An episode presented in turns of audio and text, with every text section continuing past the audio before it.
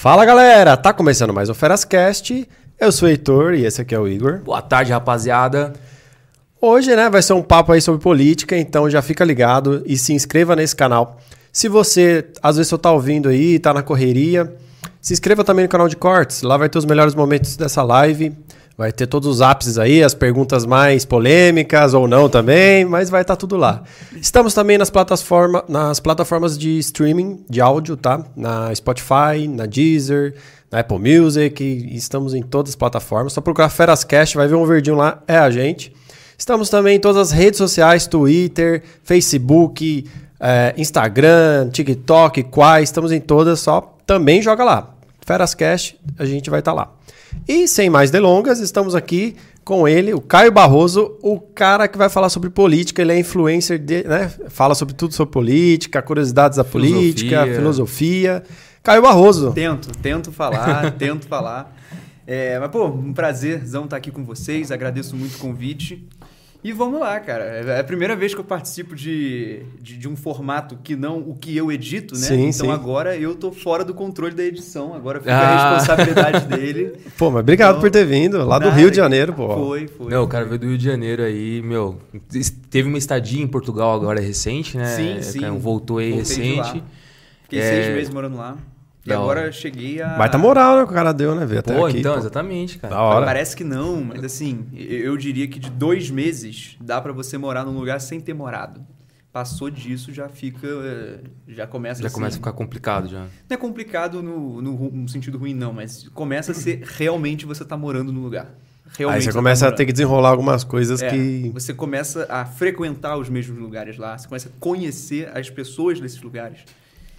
Você começa a entender. Começa a gostar e não gostar de lugares, de pessoas, né? Começa a sentir os pontos bons e ruins de morar num lugar longe de todo mundo. Caraca, velho, tipo, com 2 meses você já tinha essa sensação já? Não, então esse é o ponto. Com 2 meses parece que você não tá morando lá ainda. Ainda tá naquela fantasia de, tô morando tô fora. Passeando e tal. Aí depois começa a cair a ficha de que ainda faltam 4 meses. Aí você fica, putz. Aí você fica, caraca. Mas é tanto pelo bom, tanto pelo ruim, né? Não, será que eu arrumo um emprego pra morar aqui? Não. Exatamente. Será que eu fico por aqui? Já começa a rolar umas dúvidas que você... Alguns conflitos e dúvidas que você não tinha quando você decidiu ir, né? Sim. Não, mas Deus que me perdoe. Assim, essa foi uma das coisas que eu sabia desde o início do meu intercâmbio. Eu não vou nunca ficar mais de 6 meses aqui ou em qualquer lugar que não a minha cidade. É mesmo? Você não tem vontade de... Nenhuma. Eu sou apaixonado pelo Rio de Janeiro, eu sou apaixonado pelo Brasil. Para mim, morar fora seria perder uma parte tão grande de mim que eu não... E você mora lá? Você mora perto da praia? Mais longe? Moro... Não, vamos saber. Todo paulista quer saber isso. Lógico, todo paulista resume o Rio na praia. Mas...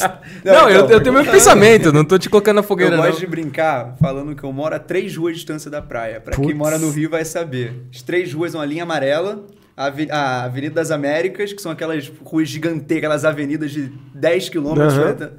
Então, assim, 3 ruas da praia, mas não moro tão perto, não. É um pouco distante, né? É um pouco distante. Mas assim, é o que eu tô falando. 3 ruas brincando, mas chego. E o que te chama lá? O que te faz gostar de lá? Lá do Rio, que você fala, putz, eu não quero sair de lá. Cara, E isso eu não acho que é só meu, não. Eu acho que é de todo mundo. Mas eu penso que nós não sabemos a importância das relações interpessoais do nosso meio. Nós simplesmente não sabemos disso. A gente vive num mundo que é muito centrado no indivíduo, no nosso umbigo, e a gente acaba perdendo a noção do quão importante é o nosso seio social. O quão importante ele é. E aqui eu vou desde do bom dia que você dá para sua vizinha ou da reunião de moradores que você fala, cara, que saco essa reunião, não acredito que eu estou nesse negócio aqui de síndico. Mas passando também para a faculdade, para o seu trabalho, todo esse tipo de coisa, eles criam em você pequenos ritos.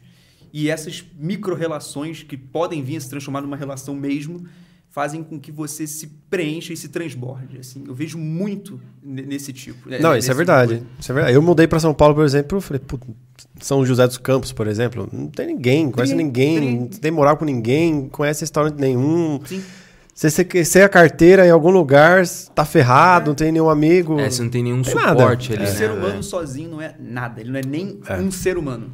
Ele não é nem um ser humano. Cara, é esse pensamento, assim, eu acho muito doido, assim, do ser humano, ele ser programado pra viver no coletivo. Eu acho sensacional isso. Mas é lindo. É lindo, lindo. Assim, cara, mas vamos pro nosso tema aí, que a gente começou aí já... Ah, só pra começar, né? Uma maciada, né? Uhum. Cara, fala um pouco de um dos vídeos, se não o vídeo que mais bombou no YouTube teu, que é qual o país mais babaca do mundo. Babaca. O menos babaca, aliás. É, o menos babaca do mundo. Esse foi do YouTube que mais bombou mesmo. Cara, esse vídeo, eu tive a ideia dele, foi muito engraçado. Eu tava numa aula lá em Portugal e as aulas lá são tão monótonas, assim, não tem relação aluno-professor, é só professor-aluno, é um cara falando por 4 horas olhando pro teto. E eu ficava assim... São palestras, né? Não são aulas, exato, são palestras. Eram palestras e a sala era horrível em questão de som, então era um eco enorme. Eu não achei legal a dinâmica de aula, mas então eu ficava olhando aquele cara... Ele começou a falar alguma coisa sobre país, começou a falar sobre alguma história do tipo, e ele falou quanto que um país errou em alguma coisa ali no contexto que eu estava falando. E me veio na cabeça, e qual o país que menos errou? Eu fiquei martelando isso, e aí deu a origem do vídeo. E aí esse vídeo, eu tive a ideia de organizar alguns critérios. E aí foram aqueles 10 critérios. Os 10 critérios, sim. E no vídeo eu falo isso. Olha, se você não concordar com esses critérios... Você vai chegar numa conclusão diferente minha do vídeo. E não tem problema, não é certo ou errado isso. Você vai chegar só a uma conclusão diferente. E aí, nesse vídeo, você viu qual foi o país, né? Eu vi, mas eu não lembro. Eu não vi esse vídeo. Foi. Eu não vi esse vídeo. Eu não vi o vídeo. Cara, o vídeo é tipo assim, eu colocava o mapa mundi e aí eu falava, primeiro critério, eu não lembro qual foi o primeiro critério, mas... Primeiro critério é países que cometeram genocídios. Esse foi o primeiro critério. Aí você já tira aí... Você pode tirar a Rússia, na época da Rússia Imperial, com os armenos. Armenos não, né? Eu não lembro o nome do povo, mas é o povo que está em cima da região da Armênia. Rússia? Não, da Armênia. Ah, tá. Pode tirar a Turquia, você pode tirar os Estados Unidos, você pode tirar, assim, vários... A Europa Ocidental inteira já cai nessa. E aí sumia do mapa esses países. E aí vinha o segundo critério, que é... Eu não lembro, mas o país já teve um histórico...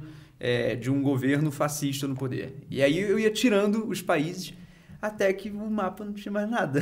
Não tinha mais nenhum país, assim. Caraca, bicho. O finalzinho tinha meia dúzia de países ali, sobraram, com ilhas ali. Acho que 20 países. 20 e poucos países. Só que desses 20 era assim, Tuvalu, Vanuatu, Seychelles, países que eram micro-ilhas assim, que, pô... E até algumas dessas micro-ilhas caíram, tipo Fiji. Fiji teve um sistema de apartheid, então, assim... Até essas micro-ilhas caíram, enfim. Mas aí eu cheguei na conclusão desse vídeo. E aí, é claro, dá para discordar, não é uma coisa definitiva. E você colocou os seus critérios, falei, ali. Você deixa claro os critérios. Se você não concorda com os critérios, você faz a tua matemática. Exatamente. Ali. Você ia falar até a caiocracia, né? Eu falei, brincadeira, isso aqui é a caiocracia. A caiocracia, a democracia dele. Eu sou o promotor, sou o juiz, sou o defensor, sou tudo aqui. Eu achei sensacional, então, tá certo? São os meus critérios, se eu não concordar, tudo bem. Faça o seu vídeo explicando os seus critérios, respondendo esse meu vídeo, que eu vou adorar ver. Aí foi isso. Aí no final chega a conclusão que era Papua Nova Guiné. E aí muita gente comentou com razão, falando, mas teve a crise de Bougainville lá na Papua Nova Guiné. Eu falo, cara, eu sei. Só que olha os países daquela lista dos 20 e olha como que era assim, eram países Tuvalu. Você já ouviu falar em Tuvalu? Assim, é uma ilhazinha minúscula que não tem quase ninguém, assim, de população. Agora, se você for excluir esses países, o maior, por assim dizer, em tamanho, em população, em história recente também, foi a Papua Nova Guiné, que não tinha cometido nenhum dos 10 critérios. Então eu falei, não é que lá é um paraíso na Terra, pelo amor de Deus. É só que assim... Mas entre esses critérios... Historicamente falando, foi o menos babaca. Agora, qual foi o mais babaca? Aí eu te toquei na fogueira, hein? Não, o mais babaca, você tem que me falar o período histórico. Me fala aí um... você quer falar recentemente? Na história recente? Não, na história recente... Na história recente, quem que... Vamos na história recente, vai. Sem sombra de dúvida, os Estados Unidos. Eu também imaginei isso. Pra mim é tão claro o mais quanto da água. Estados Unidos? Eu ia chutar outro. Cara, os Estados Unidos arruma treta com todo mundo, velho. Os caras invadem todo mundo. Os caras são, acho que são é que eu tenho um negócio, né, com outro país aí. Eu moraria nos Estados Unidos. Eu tenho eu gosto um pouco... Ah lá. Não, é sério, não falando sério. Eu gosto um pouco assim, moraria lá. Não, é moraria lá e tal. Mas nesse aspecto dos presidentes dos Estados Unidos sempre estarem arrumando guerra e sempre justificando que eles estão em guerra por conta da liberdade, que é uma mentira deslavada, eu acho uma baita de uma filha da putagem. Nenhum presidente americano desde a Segunda Guerra, se fôssemos um planeta sério, não teria sido condenado pelo TPI por crime de guerra. Nenhum. Todos cometeram crimes de guerra. Todos cometeram crimes de guerra. Sombra de dúvida. Mas se você pegar, por exemplo... É por isso que eu gosto de comparar... E a China? Nossa, você leu minha mente. Eu ia dar um exemplo agora da China. Eu ia te falar o seguinte. Pega, por exemplo, alguns dados que eu acho importantes. Quantas intervenções a China realizou desde a formação da República Popular da China? Porque antes era uma coisa completamente diferente. E você pega do mesmo período dos Estados Unidos. Eu não pesquisei na internet aqui, então, assim, mas eu consigo lembrar de cabeça. Nos anos 50, a Guerra das Coreias, que a China interviu na Guerra das Coreias pelo lado da Coreia do Norte. Uma guerra contra a Índia, por conta de problemas fronteiriços causados pelo Tibete e pela antiga Inglaterra, Grã-Bretanha imperial. E, se não me engano, Vietnã ou Camboja, mas por via da ajuda, bota os dois, 4 países que a China realizou intervenções, e bota Taiwan aí de brinde, de lambuja, só para poder falar que não houve invasão a Taiwan, mas bota aí de lambuja. Agora me fala uma década que eu te falo pelo menos 3 vezes, ou seja, 15 países que os Estados Unidos ou influenciou em eleição, entendi, ou literalmente invadiu. Literalmente invadiu. Assim, eu consigo ver assim, muito claramente que não há uma visão do mundo, por assim dizer, que seja... Eu não quero dizer neutra, mas eu quero dizer justa. Então, assim, por exemplo, a gente acabou, e acabou que eu não quero dizer anteontem. Israel invadiu a faixa de Gaza. Foi uma invasão. Assim, literalmente, um Estado invadindo outro Estado, por conta de N motivos que eles justificaram, mas não deixa de ser uma invasão a um território soberano de outro país. E não é assim, igual eles fazem com a região ali, da região da Cisjordânia. A faixa de Gaza é uma das poucas regiões ali que, assim, não tem dúvida que é palestino, que é árabe e que não tem nenhum assentamento ou colônia israelita tentando... Sim. Israelita não sei se é israelense, israelita, eu sempre esqueço qual é o... Mas, enfim, de Israel ali na região. Houve uma invasão. Vocês ouviram falar alguma coisa disso? Não estava nem sabendo, bicho. Ninguém vai falar. Não. E quando deu o negócio da Ucrânia? Todo mundo com fala. Razão, tem que falar. Não estou falando que tem que falar. Não, tem que falar dos dois. Acho que tem que ser igual. Mas a informação tem que passar. Não, é assim, eu falo um pouco dessa questão de eu concordar com você que os Estados Unidos é um país babaca, muito por conta desse senso de poder que eles têm sobre o mundo. Cara, eu consumo muita coisa que são marcas americanas, né? Então, assim, eu não posso aqui ser hipócrita também. Eu acho que a história das marcas, das empresas americanas, evolui muito o mundo ali, né? Acho que não tem o mérito ali, por isso que eu gosto um pouco dessa questão da cultura americana. Mas nesse quesito de guerra e meter o dedo na vida dos outros, pô, os Estados Unidos é muito filha da puta, né, velho? Usando o português claro, sim, né? E acaba que essas coisas são entrelaçadas, são relacionadas, sim, né? Não dá pra ver um Estados Unidos de guerra, intervencionismo intervencionista, e os Estados Unidos tecnológico, não tem como ver um sem ver o outro, não porque vou fechar os... Não, é porque um baseia o outro, um fundamenta e cria a estrutura para o outro existir. Mas você acha que tem algum país ali que dava para bater de frente com os Estados Unidos? Hoje uma guerra, dia, vamos não, assim, fingir que... Nenhuma possibilidade. Nem a Rússia, não conseguiria. Nenhuma, a Rússia é papel. Pensando em, tipo, todo aquele... Você diz de força pra guerra mesmo. Arma nuclear e tudo mais, assim, a Rússia não conseguiria. Mas Estados Unidos sozinho, eu digo, sem a OTAN? É. Mas é que tá... mas é impossível, mas né? Como é que você vai... Sim, mas eu tô pensando como país. Mas sozinho, né? É que não vai entrar sozinho, né? Não vai. Qualquer declaração de guerra de um país feito a algum membro da OTAN, ou seja, um país de fora da OTAN, declarar a guerra contra um membro da OTAN, que seja feito acima de um paralelo, que eu esqueci qual é, mas é ali no... Não é a linha do Equador, é um pouco acima, eu acho que é o Trópico de Capricórnio, alguma coisa do tipo. Qualquer coisa que for feita, declaração de guerra acima de algum território, acima dessa linha, todos os membros da OTAN, pelo artigo 4º e 5º da Carta da OTAN, precisam entrar em guerra junto na defensiva do país que foi atacado. E eu posso fazer uma pergunta só para até ficar bem informativo, lógico, mas eu sei que é idiota, mas não, talvez nenhuma não. Nenhuma pergunta é idiota. Mas quais países fazem parte da OTAN? Olha... Você sabe? Vixe, eu não sei se eu joguei... É bastante país, né? Não, é muito país, talvez, né? Eu esqueça algum, mas vamos lá. Tem a França, Espanha, Portugal, Inglaterra... A Irlanda eu acho que não faz parte. Tem a Alemanha, tem Estônia, Letônia, Lituânia, tem Polônia, tem República Tcheca, tem quase toda a antiga Iugoslávia, só nunca vai ter a Sérvia, porque a OTAN invadiu a Sérvia recentemente. Recentemente, quero dizer, nos anos 90. A Turquia, estão tentando colocar a Geórgia, colocaram agora, ainda não está 100% firmado, mas já teve o voto de aprovação da Turquia, que era o mais difícil de ter, então já assim, falta só oficializar mesmo da Finlândia e da Suécia, tem a Noruega, tem a Itália, tem Macedônia, tem Grécia, tem Romênia, tem Bulgária. E o segundo país mais forte? Fora os Estados Unidos? Não, militarmente. Fora da OTAN? Não, da OTAN ou dentro? Ah, os dois. Cara, fora da OTAN a gente tem a Rússia. É o que eu consigo ver militarmente falando mais forte, mas sim, com a China e Israel logo... Claro que... Sim. Comparando seus respectivos tamanhos, né? E Coreia do Norte, mano? O que será que esses caras têm, né? Aí que tá. É difícil, né? A Coreia do Norte tem uma coisa que o Iraque não teve.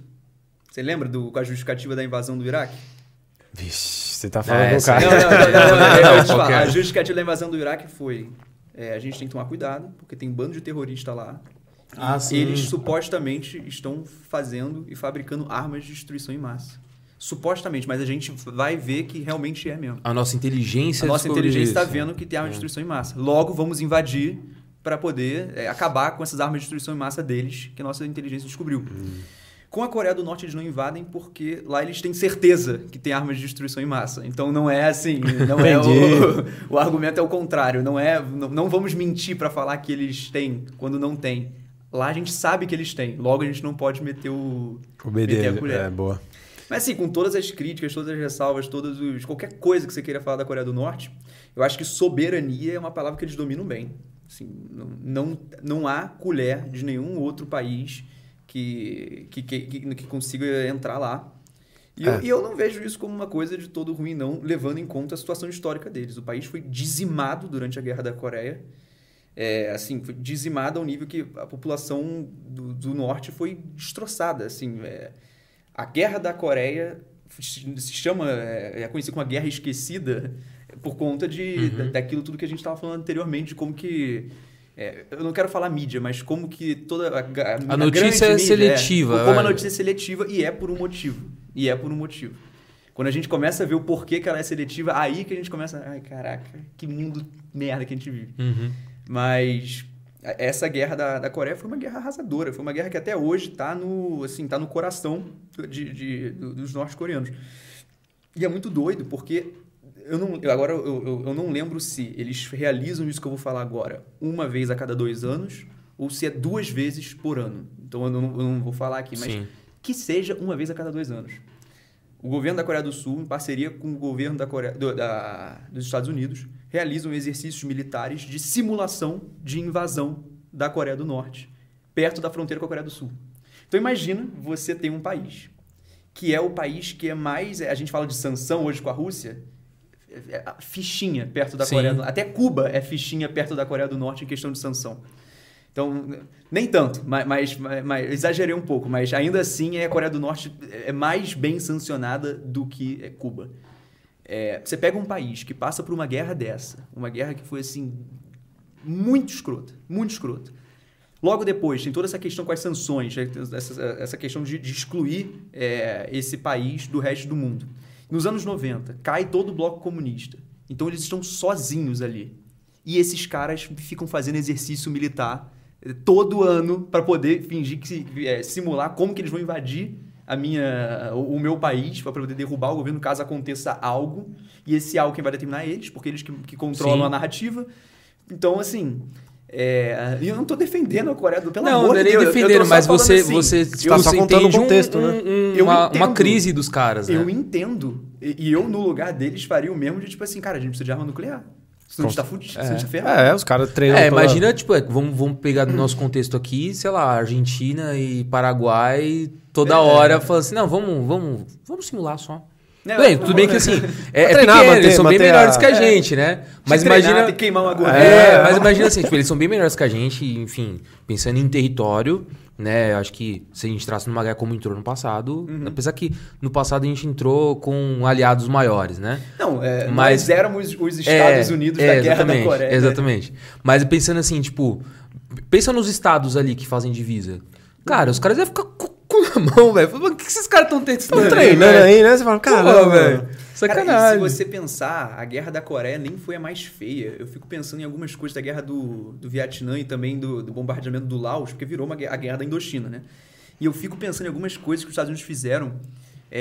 Toda a questão com a gente laranja, que assim, a ideia da gente laranja é vamos jogar um químico pela toda a floresta, para poder as folhas caírem e eles não perderem a camuflagem e também ir matando os soldados que entraram em contato com o agente laranja. Só que o agente laranja ele tem uma duração enorme. Ele não é uma coisa igual um napalm, que você queima, explode tudo, mas aí amanhã, depois de um tempo, já vai estar ok. O negócio fica para sempre. Aí entra E aí um bicho vai lá, tem esse negócio, ele morre. Aí vem outro, come. Quando ele come, ele coloca dentro do organismo dele. Aí outro bicho vai lá e come. E aí no que ele come, ele morre por algum outro motivo, é decomposto, e aquilo entra no ciclo da cadeia alimentar. Caraca, ele demora nunca muito mesmo. A sair. Não, não tipo assim, mas demora muito a sair. Porque até evoluir e tal, e eles não... Sim, caraca. Tanto é que até hoje... E não pode mais, né? Foi na primeira... É assim... Pra se enquadrar como crime de guerra, né? É o que eu gosto de chamar. Pela lei de crime de guerra não pode mais. É uma coisa que eu gosto de brincar com os meus amigos. A gente não chama a Convenção de Genebra de Convenção de Genebra. A gente chama de Sugestão de Genebra. É a Sugestão de Genebra. E aí, assim, com Laos, é uma coisa, assim, bárbara. Eu não consigo mostrar aqui agora pra vocês. Você consegue? Consigo. Coloca aí. Coloca, então, lugares em que os Estados Unidos bombardeou no Laos o mapa. E você vai ver que o mapa de Laos é, assim, tá todo cheio de bolinha azul, e é legal o GIF ao longo da história, porque parece que é fogo de artifício o mapa. É um mapa de... Tipo a sequência histórica. Lugares como? Tá ali, ó, Fabião? Coloca... coloca assim, Laos Bombardment Map. Laos... Agora... Laos, isso. Agora bota mapa e bota bomba, bombardeado pelos Estados Unidos. Uma coisa assim. E aí, mas qual que é o problema disso? Porque essas bombas, várias delas não explodiram. Então, até hoje, se você pode estar andando, você simplesmente explode. Nossa, velho. É isso aqui? Não é bem esse, mas... Esse aí é a densidade, Deixa eu ver, vai abaixando. Não, coloca Laos, coloca... Português mesmo? Bota em português mesmo. Laos, mapa, Estados Unidos, bombardeamento. Alguma coisa assim. E aí... Mas é só pra você ter uma ideia da dimensão. Mas o ponto não é nem eles terem bombardeado tanto. É ter ficado na... não tá achando aí. Mas é ter ficado no país, assim, milhões de bombas. Esse aqui será? Esse aqui, ó. Esse aqui o segundo, que é o GIF. Que é o GIF. Esse daí. Olha isso. De 64 a 73, é isso? Exatamente. Eu não sei se vai aparecer o GIF. Porque aí já é a imagem final. Então, assim, esse é o país. Imagina... Isso daí... Não, imagina você morar num... Exato, porque, cara, e tem tantos documentários, só que isso nunca chega na gente. Mas tem tantos documentários que são assim, crianças hoje em dia, não é criança da época, hoje em dia, tava andando, perdeu o pé, e agora tá criança com a bengala, vivendo... E como que, assim, e aí pensando em história pra essa criança... Né? Aquela ali, ó. Na hora que eles vão justificar a... Não tem como justificar. O máximo que fez foi o Obama pedir desculpa. Não justificar, mas assim, explicar a causa, né? Pra criança? Eles vão falar assim, isso aqui foi um bombardeio dos Estados Unidos. Cara, como que essa criança vai crescer? Exato. Entendeu? Ela vai crescer com um pensamento totalmente contrário, né, velho? Exato. E o triste é que, cara, é o formato do país. Não é assim, Preencheu 100% do país. E assim, eu falar aqui agora, eu posso falar que, por exemplo, morreram tantas pessoas, eu posso falar que a China fez algum metrô assim, entre os países e que a obra demorou assim 10 vezes mais que o previsível porque ela teve que parar a todo momento, porque quando ia cavar o túnel, explodiu uma bomba. Então, assim, não, vamos fazer um túnel aqui, assim, explodiu, foi, ó, o túnel expandiu. Por que tá explodindo? Porque... E aí não pode explodir, a ideia é não explodir, então eu tinha que fazer tudo com uma calma. Mas assim, eu acho que esse tipo de coisa, o que mais funciona para a gente ter dimensão do que aconteceu, é buscar a nossa humanidade. É a gente ver, por exemplo, isso que eu falei agora. Uma criança, hoje em dia, sem a perna, com a bengala, por conta da bomba, que foi tacada naquela época, que foi tacada por um motivo, enfim... Esdrúxulo lá. Sim, não, nada justifica, né, velho? Isso que é embaçado. A guerra sempre vai atacar inocentes, não adianta. Agora, eu tava olhando o seu conteúdo, né? E aí eu tive uma dúvida aí, assim, só pra gente... Eu achei interessante colocar aqui. Em 100 anos, né? Já sabe, né? 100 anos tivemos... Sim. 100 anos tivemos 7 presidentes eleitos democraticamente. E que fizeram a sua... Terminaram o seu mandato. Por que você acha que só tiveram 7 e só 7 terminaram os mandatos? Porque a gente não vive... A resposta curta é essa, porque a gente não vive numa democracia. Assim, essa é, infelizmente, a resposta curta. Mas uma resposta mais longa, eu iria responder ela vendo muito pelo lado histórico da questão. Se a gente pega, por exemplo, aí, vamos pegar 3 marcos históricos. O marco de formação ali inicial da República, do período Vargas e da época da ditadura militar. Então, assim, se você pegar, por exemplo, os 20 e 21, 24, 21 anos da ditadura militar, aquele ali você já não pode falar que foi democraticamente eleito. Sim. Vargas, você pode falar que ele não foi democraticamente eleito em 30, mas foi em 34... mas não foi em 37, levou um golpe em 45 e foi democraticamente eleito em 50. Então, ele foi eleito 2 vezes 50, deu 2 golpes e sofreu um.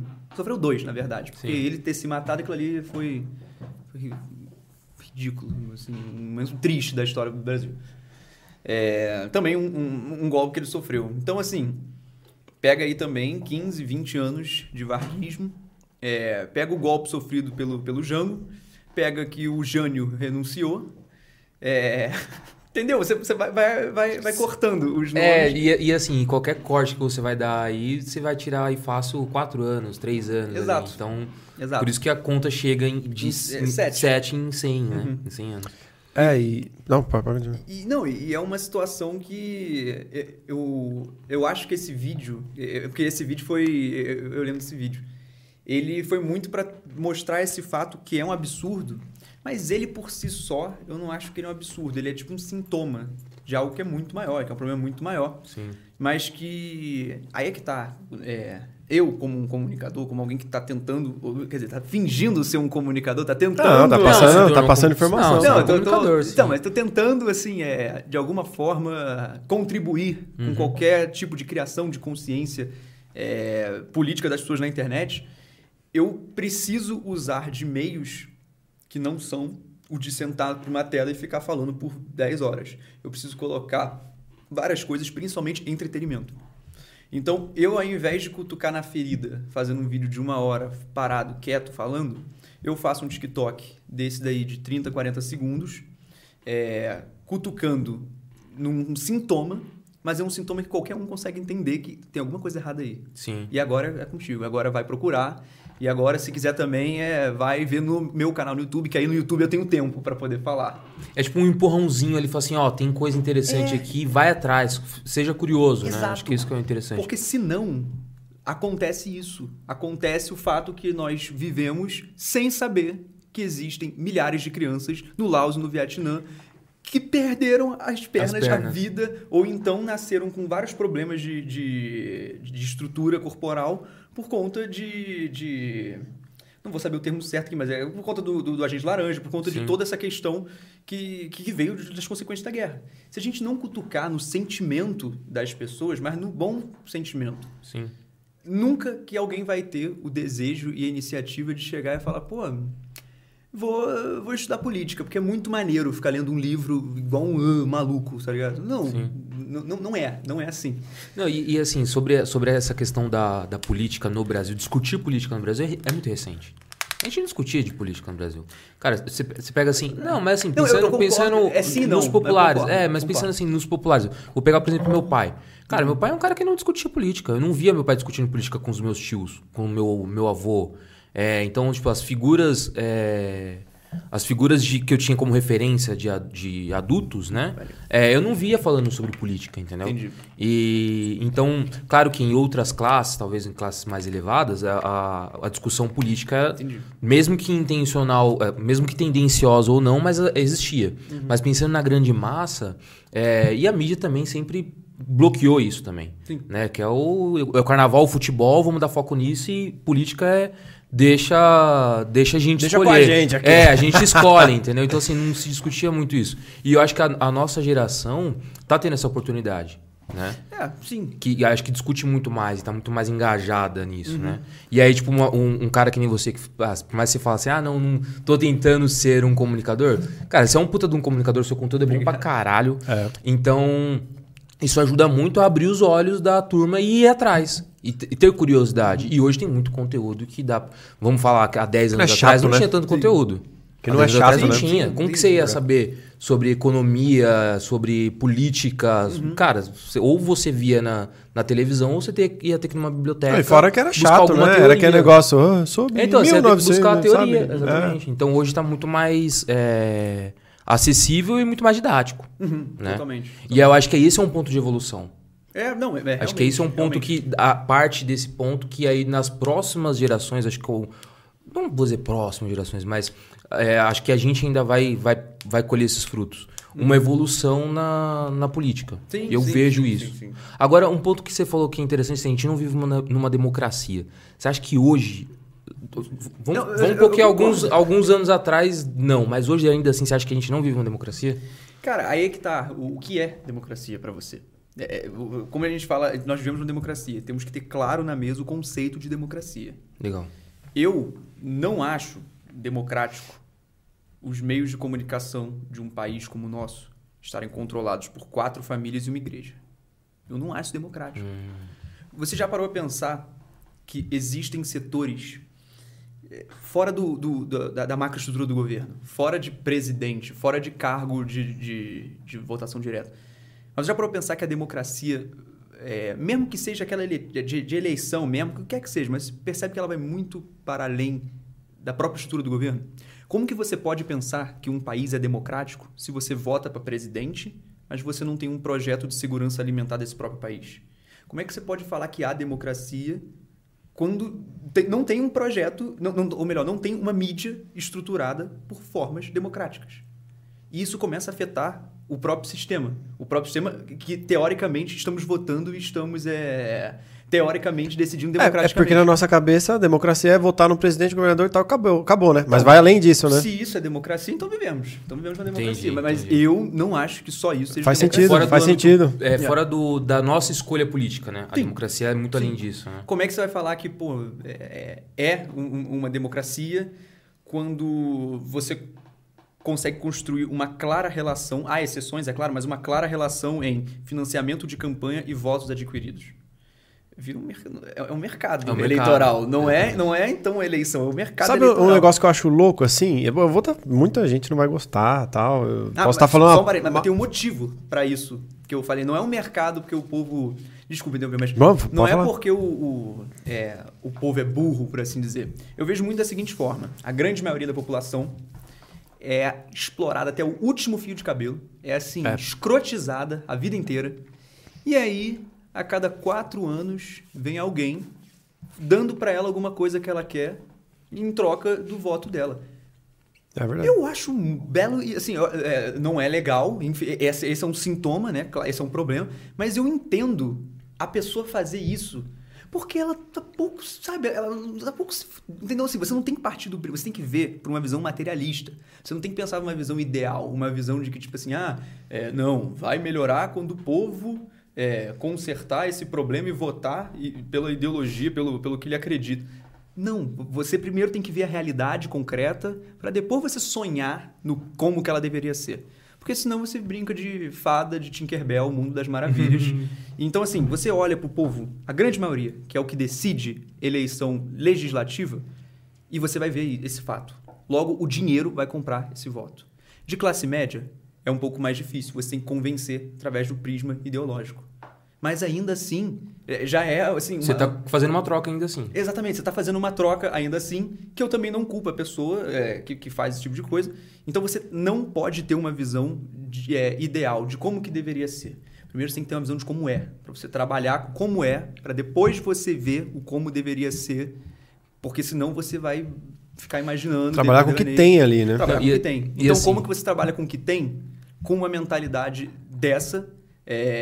de toda essa estrutura que faz com que a população até assim, dá para entender por que que ela faz isso.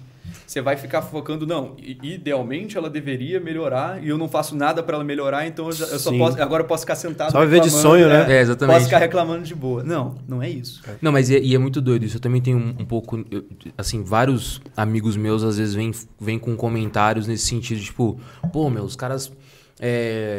Vou dar exemplo, né? Vende voto por uma cesta básica, tal, não sei o quê. Cara, e aí, passando fome, exatamente, cara. Aí você fala assim, cara, o filho da mãe não é o cara que tá vendendo voto por uma cesta básica. Uhum. E, cara, ele não tem noção daquilo. É um cara que tá precisando, mano. O cara tá precisando. Dois números ali por esse... e aí um outro parênteses aqui, até pra você voltar na tua pergunta. Eu tava conversando isso ontem, inclusive, com o pessoal lá do trabalho. E uma amiga minha, ela é mesária, né? Uhum. Não sei se ainda é, mas foi por um período, enfim... E ela fala que é bizarro a quantidade de gente... Isso a gente tá falando de São Paulo, centro de São Paulo. Uhum. A quantidade de gente que vai lá sem saber o número do candidato. A pessoa fala assim, eu quero votar em fulano de tal. Qual o número que eu digito aqui? Não sei. E ela não pode falar, né? Ela como mesária fala assim, não posso falar, digita aí e pronto. Então assim, olha o nível que a gente tá, entendeu? Tipo...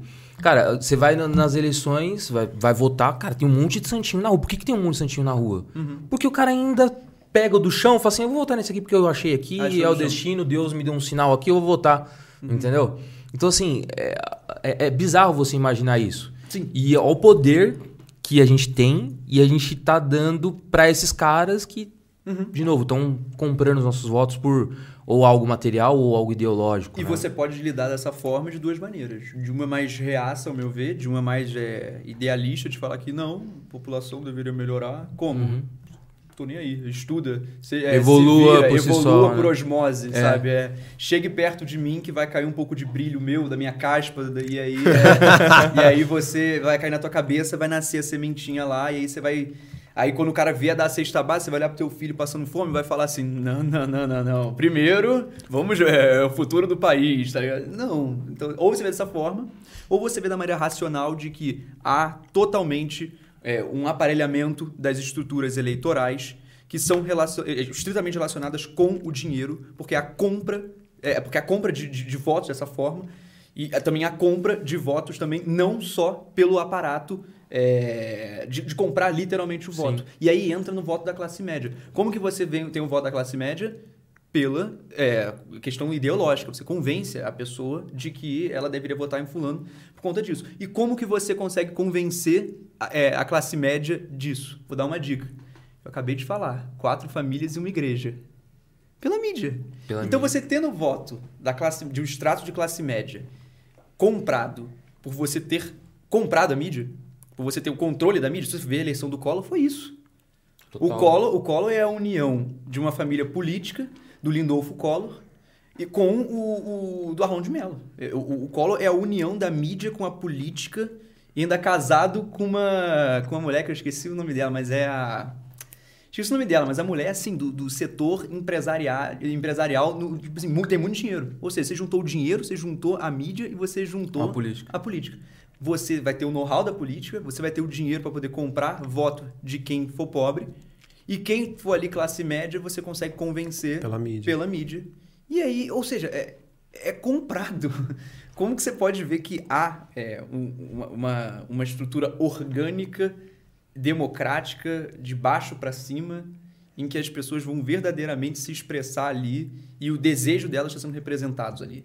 E a prova de que isso está errado, vai parecer até bobo eu falar isso, mas a prova de que isso tudo está errado é que a vida das pessoas não está melhorando, que a vida das pessoas ainda estão...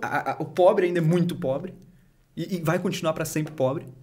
E vai ficar desse jeito, com, claro, exceções de transições de classe. Assim. Exceção de um que sai ali dessa empresa e vai e sobe e tal. Mas são exceções. E o que você acha que é a solução? Dá um overview aí para... Um plano aí que você acha, um plano seu, de caiocracia.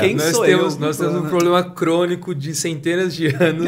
Não, caiocracia, vamos lá. Um moleque de 22 anos, resolve aí. Ah, mas vamos lá, caiocracia, então, vai. Tipo, um plano que na sua cabeça você acha que daria certo aí pro Brasil e tal. Sei lá, uma curiosidade só, pra saber o que o cara que entende de política, o que faria, né? Eu acho que a primeira coisa é... Pra dar uma organizada aí na casa. Sim. Acho que a primeira coisa é destruir o que é de ruim para poder construir algo novo e que faça sentido. Mas como você acha isso... Eu vou falar agora. Boa. O primeiro lugar que eu iria começar... Claro, pensando eleição para presidente. Não estou pensando houve uma guerra. Não estou pensando houve uma... revolução, o São Paulo se separou do Brasil, o Rio também, estou falando em situações de eleição, assim, normal, dentro do nosso institucionalismo liberal que a gente conhece. O primeiro ponto que eu iria seria questão fiscal e de financiamento do Estado.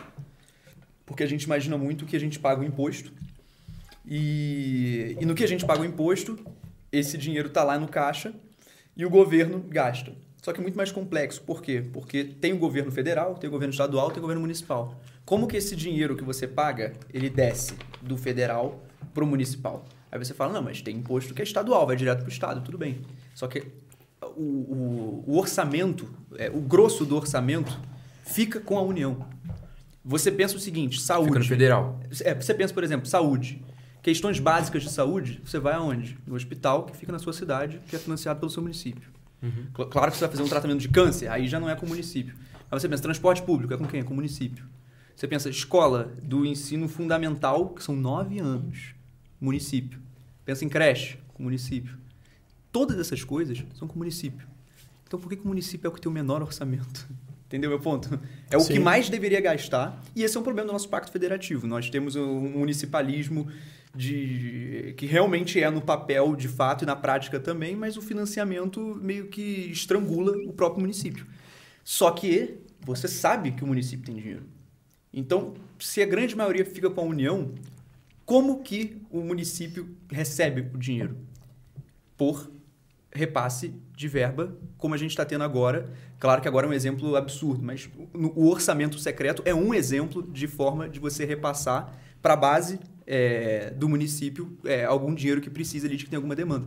Você faz de fora do orçamento, que é o que eu esqueci qual é a expressão, mas é o orçamento fechado. É o orçamento que você não pode ali mudar sem mudar a lei. Então, você imagina que grande parte desse orçamento da União, uma parte fica com a União, é claro, outra parte é repassado pelas nossas leis de diretriz orçamentária e outra parte vai ser repassada não pela lei, mas pelo como foi decidido junto com os parlamentares. Então aquilo ali vira um poder de barganha do parlamentar, que é eleito com a base do município, porque apesar de ser deputado federal, você se candidata a deputado federal pelo Rio de Janeiro. Sim. Então assim, vai ser a sua base ali que vai te eleger e tá certo. Isso aí tem que ser mesmo.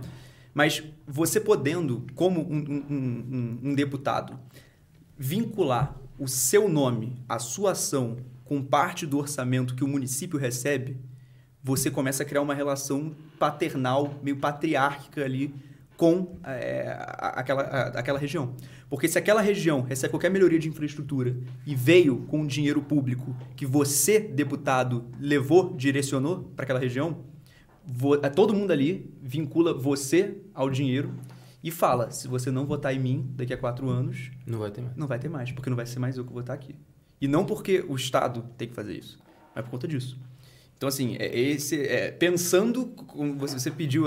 sim, sim. Eu estou pensando o seguinte, eu, Caio, Isso, é sua opinião. Não estou fazendo mudanças estruturais, assim, porque se fosse fazer mudança estrutural, eu já faria uma reforma agrária gigantesca, eu já faria... Tiraria um monte de gente que não precisa? Não, tiraria não precisa, não. Não tiraria ninguém? Precisa... tem muita gente, muito vereador, muita arma. Não. Eu faria toda uma questão, mas aí é uma parada de uma linha mais radical. Eu sim, tô pensando aqui tá pensando mais dentro do cenário. Mais light, que... mais light, boa. Eu faria essa questão do financiamento, porque você tiraria dali o poder de barganha dos deputados. Dos deputados que usam do seu cargo para poder conseguir criar todo esse aparato... ou melhor, para aparelhar o repasse de verba pública por um viés meio paternalista. Não é paternalista não, mas de apadrinhar. Apadrinhar ali e usar isso como uma, vamos dizer, ameaça. Sim. É uma ameaça. Agora, você falou... Desculpa, mas a segunda seria pelo processo eleitoral. Eu iria mudar também financiamento de eleição, iria mudar completamente. E aí, com isso, você consegue não uma circulação ali de ar no viés econômico, que é tão importante, se não mais importante que tudo isso que eu falei. Mas você consegue pelo menos uma estrutura mais saudável para poder pensar que uma renovação eleitoral que vier será feita de uma maneira não tão aparelhada do jeito que está. Ou seja, tudo que eu falei agora não vai melhorar em nada o bolso do trabalhador, não vai melhorar em nada a vida das pessoas, mas vai melhorar que todo esse problema que eu estou falando da eleição, de ser o dinheiro que decide quem vai ganhar, logo quem paga o DJ escolhe a música, tudo isso ficaria um pouco mais difícil e sem, assim, nenhuma ruptura institucional, sem nenhuma coisa... nada absurdo. Nada absurdo, assim. É o mínimo, na verdade. Mas isso seria aprovado? Não. O problema é esse, né? Tem muita ideia boa que acaba caindo por terra ali, enfim, por... Isso é verdade. Por escolhas... E a gente não pode fazer nada, né, velho? Eu acho isso loucura, assim. Cara, mas leis são criadas, tudo é feito e quem toma decisão, a gente não pode falar nada. E nem chega, nada. Assim, não que não chegue na gente, a gente tem recursos para poder também fiscalizar. Pode ser que tenha, e a gente não saiba, né? Não, a gente até é divulgado, assim, mas você tem que ir atrás. O foda é isso, né? Sim. E fora que tem muita questão do preparo para fiscalizar também, né? Então, a informação tá lá. Beleza, você consegue ler a informação? Você consegue... quando eu falo ler, é entender, né? Tem muita informação lá, mas você consegue... É que nem aquele livro da A Revolução dos Bichos, né? Que os porcos escreviam as leis no celeiro, só que os únicos animais que conseguiam ler eram os porcos. Então, assim, tem um monte de lei ali que você vai seguir, beleza? Mas quem só que eu vou falar para você o que é a lei. O que tá escrito. O que tá escrito, entendeu? Porque você não consegue ler, só eu sei ler. Então é meio que isso, né? Tipo, tem toda uma questão da gente não ter... eu acho que é um pouco na questão da educação. A gente ter a educação para poder decifrar isso, né? Você tá tão preocupado com o seu dia a dia, com o seu ganha-pão, com suas coisas, que você fala, eu preciso trabalhar, tá corrido. Aí como é que você vai tirar um tempo para ir ver pra se... Para cobrar, para fiscalizar os casos. Você sabe como é, mais do que... E assim, uma coisa que você falou sobre a questão dos municípios, teve, acho que tempo atrás, não sei se chegou a ser aprovado, que o Guedes sugeriu de diminuir Você acha que de alguma forma isso casaria um pouco com o que você falou e ajudaria aí a minimizar isso? Tô pensando.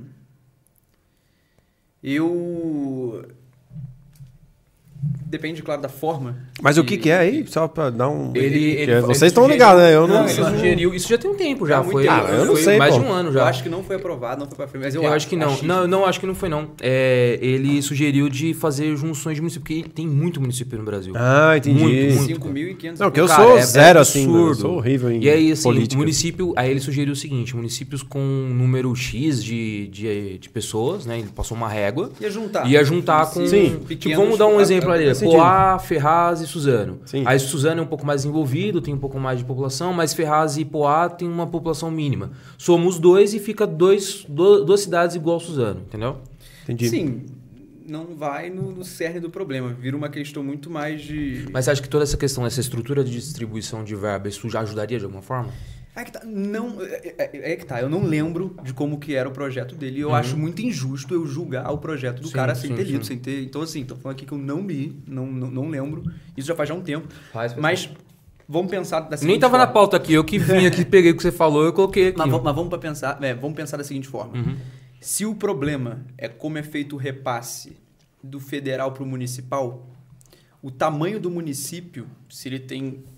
10 mil habitantes ou se ele tem 2 mil habitantes, É, claro que para números muito maiores, tudo bem, mas a ideia era aglutinar municípios de... menores. É, 1.000 pessoas. Acho que era menores que 10, uma coisa assim. É menor. Acho que a faixa era alguma coisa disso. É muito pequeno.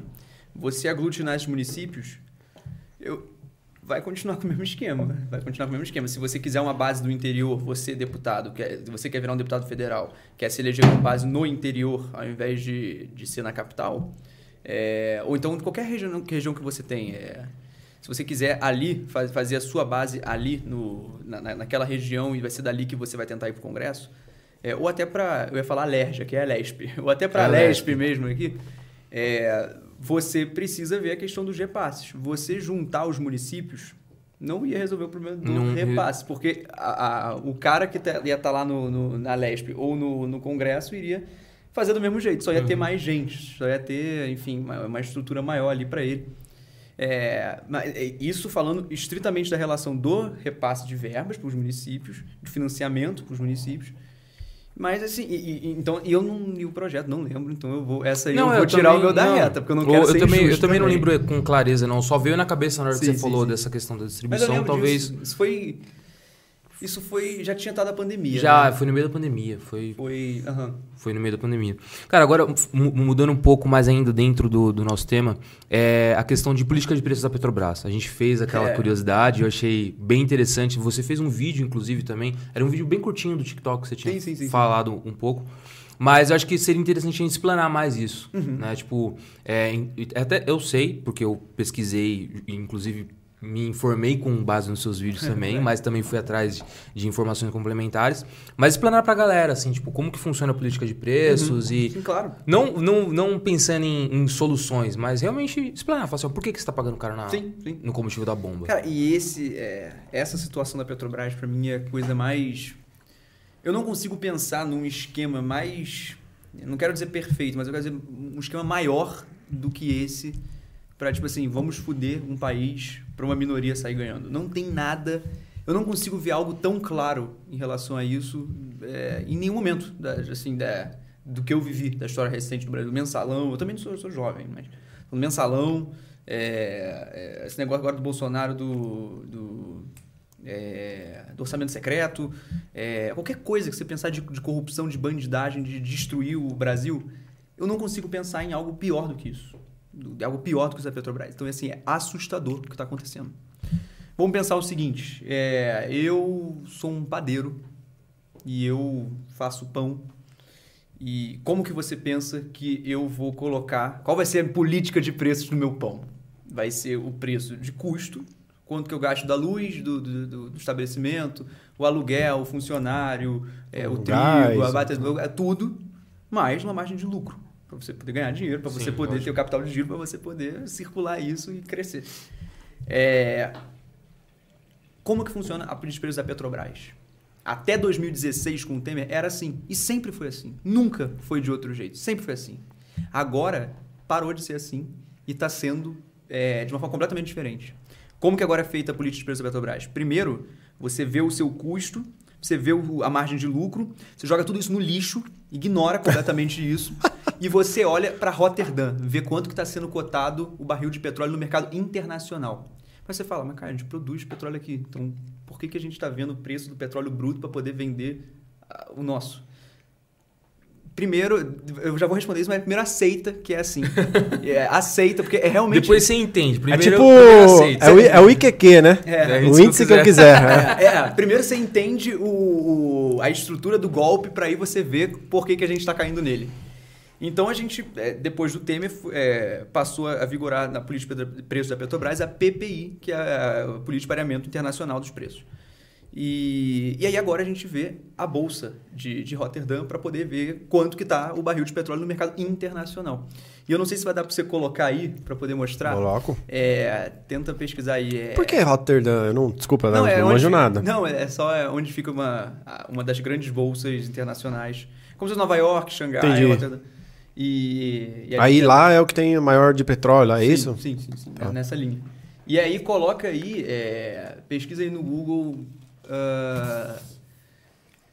preço gráfico, preço do petróleo, preço da cotação internacional do petróleo, série histórica. Se você pesquisar isso, eu acho que vai aparecer o gráfico. E eu esse gráfico é bizarro. É. E a ideia desse gráfico é só mostrar assim, como que o... Vamos ver se aparece. Pode ser. Pega acho que era esse aqui, não era? Não era nenhum desses, porque eu printei de um site no vídeo. Mas pode botar o primeiro. Bota ali o primeiro. Deixa eu ver se... Tudo bem, esse aí serve.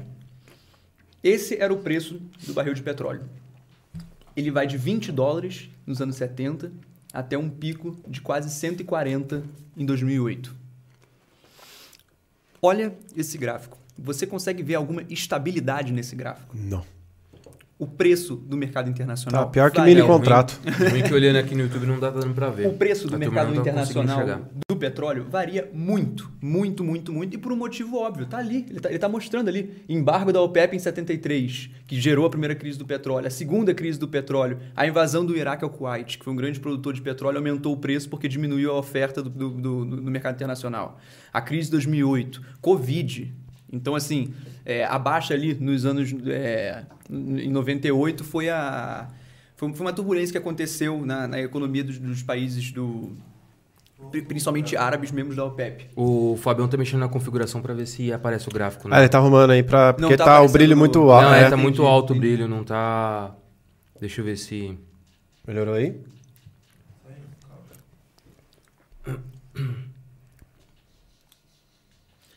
Não, mas a ideia do gráfico, de qualquer forma... Vê se agora foi. Melhorou aí? Veio. É que tá com... Agora tá melhorando, ó. Agora dá pra ver melhor. Agora dá pra ver melhor? Então agora dá pra ver melhor o quão instável é o preço do petróleo por conta da política internacional. Vou explicar aquele... agora tá dando pra enxergar. Show. Mas voltando, então... Então, esse gráfico ele mostra como que o preço ele é muito instável no mercado internacional, porque uma hora a Rússia declara guerra com a Ucrânia, o petróleo vai para as alturas, outra hora a economia dos Estados Unidos quebra em 2008, outra hora o Iraque invade o Kuwait. Outra hora o Elon Musk fala que vai comprar alguma coisa. Brincadeira, ele nem faz com nada com petróleo. Né? Não, mas... Então, assim, sempre acontece algo, que pode acontecer algo, e essa é a questão. O preço ele é meio de especulação também. Claro que não é 100% de especulação, pelo amor de Deus, não estou falando isso, mas... Sim, sim. Não, mas tem. Por exemplo, tem. A Rússia não tinha fechado a torneira do gás natural dela no início da guerra, na primeira semana, e o preço já tinha despencado pelo medo que todo mundo estava tendo de que ela iria fazer isso. Então, assim, é o poder da especulação, por assim dizer. Só que... Tudo bem ter mercado internacional. Não é um problema ter um mercado internacional de petróleo, até porque, se você pegar, por exemplo, Israel não tem petróleo suficiente para o próprio país. Então, ele precisa comprar de algum lugar. Ele não consegue extrair petróleo suficiente para poder se sustentar. Ele precisa comprar de alguém. E aí, ele compra onde? No mercado internacional. Uhum. E faz sentido. É uma coisa mais regularizada ali, mais direitinho. Uhum. Você não vai ver ali um país vendendo para Israel... Por conta da OMC, você não vai ver Israel comprando petróleo por um preço e esse mesmo país vendendo o mesmo petróleo para outro país, para Mianmar por outro preço. Exato, você não vai ver isso. Então, assim, faz sentido existir isso. Para quem não produz petróleo e tem que comprar. O Brasil tem uma das maiores bacias do mundo de petróleo. Está longe de chegar ali em primeiro, segundo, terceiro. Sim, mas tem uma das maiores. Mas, pô, é um grande player, né? É um baita player. Exato. E nós temos a produção, a autonomia de produção desde, se eu não me engano, aqui eu posso estar errado, anos 90 ou 2000, ou iníciozinho de 2000. Mas nós somos autônomos na produção de petróleo desde essa época. E por conta das refinarias da época da ditadura militar... nós temos refinaria de petróleo leve, petróleo árabe. O pré-sal, infelizmente, é um petróleo mais pesado, não dá para poder fazer com a mesma refinaria, mas ainda assim já conseguimos refinar em uma boa parte do nosso petróleo também. Tanto é que uma das nossas exportações também é petróleo refinado. É muito pouco, é minúscula, mas que faz sentido econômico para o Brasil. Ou seja, qual que é o meu ponto? Qual que é a lógica de um país que produz petróleo cotar o preço do seu petróleo em nível nacional no mercado, pelo preço do mercado internacional? Voltando, por exemplo, da padaria, é tipo você, que não é padeiro e não produz pão, e comprar numa padaria e... Só ver contar o preço do pão lá nos Estados Unidos, né? Alguma coisa assim. E fazer câmbio da moeda ainda também, cara. Não, é que custa... Cara, a nossa moeda está desvalorizada em relação ao dólar. O negócio está sendo cotado a dólar. Cara, além do preço, sei lá, fora do que a gente está praticando de mercado interno, tem a desvalorização da moeda, que faz vezes 5 a conta. Exatamente. Então, a gente está pagando em dólar... a gasolina que a gente extrai em real e que a gente poderia estar vendendo em real sem nenhum problema. Só não está por conta do PPI, que é uma canetada que diz que não. A gente, para buscar estabilidade, que de estável não tem nada. Mas no governo Temer falaram isso, que ia ter estabilidade. Eu acho que é mais para jogar a culpa em outro lugar e ainda conseguir uma grana a mais. É para justificar o golpe que tá para vir. Porque, na justificação, se eu não me engano, existem... Você me ajuda aqui, tá? Que eu não manjo nada, mas ouvi falar, né? Não sei se é real, que o Brasil exporta para um outro país e esse país vende até mais barato que o Brasil a gasolina. Isso é real ou não? Cara, eu não sei. Isso tem boatos... Eu não sei se é boato, mas eu acho que é isso, complementando a pergunta. Tem países de divisa com a gente que a gasolina é mais barata e aquela gasolina... a pessoa vai pra lá pra poder... Isso, vai pra lá pra poder abastecê, porque a gasolina é mais barata que... Mas se não me engano, é do Brasil. E a gasolina é do Brasil. Tipo Paraguai. Eu não sei se é Paraguai, eu não sei disso não, cara. Realmente eu não tem uns vídeos que rolam na internet, realmente. Então, eu não sei se é real. Assim, mostra, assim. Eu não sei se é real, tipo, mas eu já ouvi falar. Cara, assim, pensando numa... Carro tem. Carro tô ligado que tem. Que fabrica carro aqui, vende em outro país, é muito mais barato que aqui. Mas é por tributação. Então, mas é sacanagem, pô. Mas você tá falando do setor privado também, né? A Volkswagen vai colocar o preço que ela quiser, não onde ela quiser. Aí foda. Você não consegue controlar. Mas pensando nessa questão de vender o nosso petróleo a uma cotação internacional, acho que faz sentido. Pensando em internacional, vou vender para outro país. Não, mas eu tô falando internamente. Agora, internamente não. Mas é isso. Mas esse é o ponto. O PPI faz isso internamente. Então, isso internamente que fica confuso e também não faz sentido nenhum. Mas pensando na gente importar... O mercado não funciona assim. Nenhum outro aqui dentro funciona assim. Tipo... nada. Você já viu algum padeiro aí? Qualquer coisa que você for comprar não faz isso. Você chega para algum padeiro aí e pergunta, cara, como é que você vê o preço aí desse seu pão? Você vê o custo. É o custo dele ali e é lucro. Ou você vê quanto é que tá pagando lá numa padaria lá em Nova York um pão e você só pega o valor e é esse o valor agora. Não faz sentido. Não é. E não só não faz sentido, como não precisa voltar no gráfico não. Mas você percebe que às vezes tinha momentos muito de alta e muito de baixa.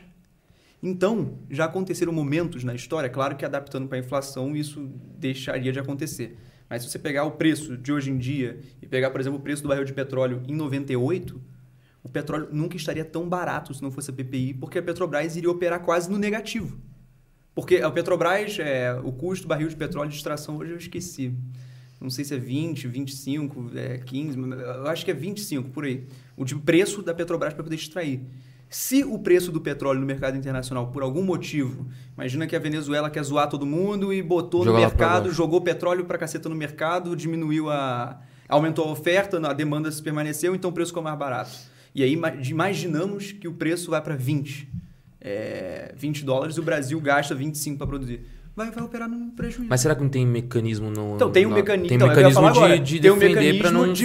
Mas tem um mecanismo de manter... É manter o preço de assim, 25.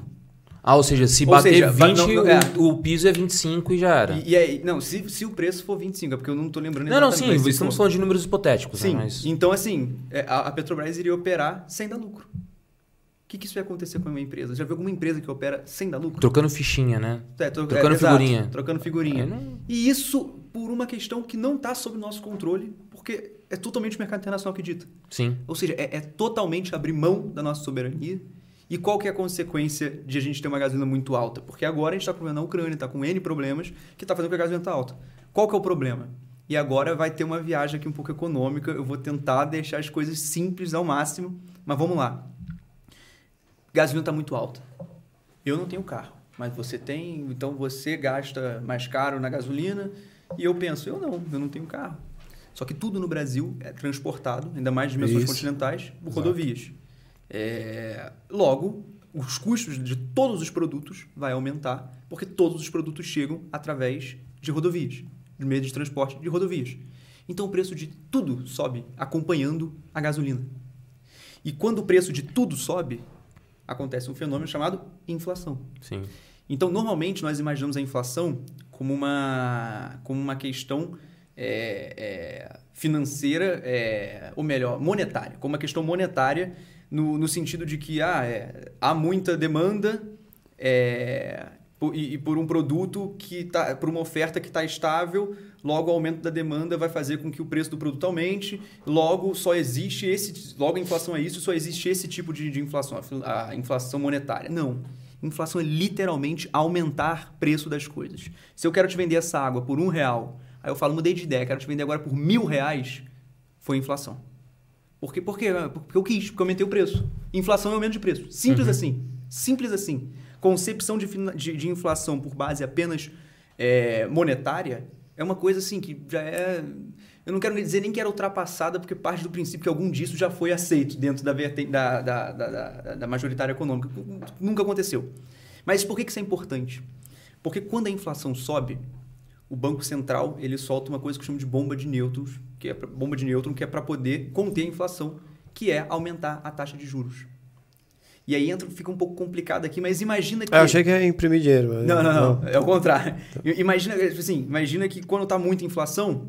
A ideia de aumentar a taxa de juros é desaquecer a economia para a galera comprar menos. E quando a galera compra menos, é muito mais complexo. Estou tentando falar... Resumindo ali... Tá tentando assim. Falar para mim. Eu entendi. Tipo... Então, não, que horror. Tô zoando, que eu não manjo nada. Imagina que tá no momento de inflação, os preços estão subindo. Logo, nós vamos aumentar a taxa de juros, que é essa arminha secreta do Banco Central... E o resultado disso, por N motivos que não vêm ao caso aqui, é fazer com que a economia desaqueça. Nós compremos menos coisas. E quando nós compramos menos coisas, o cara que estava aumentando o preço do produto dele, ele fala, opa, não dá para aumentar, tem que pelo menos manter ou diminuir para poder a pessoa voltar a ter poder de compra, para poder comprar. Para poder equilibrar, entendeu? E diminuir a inflação. Só que quando a inflação tem origem de cunho monetário, isso é muito válido, se aumentar a taxa de juros para isso.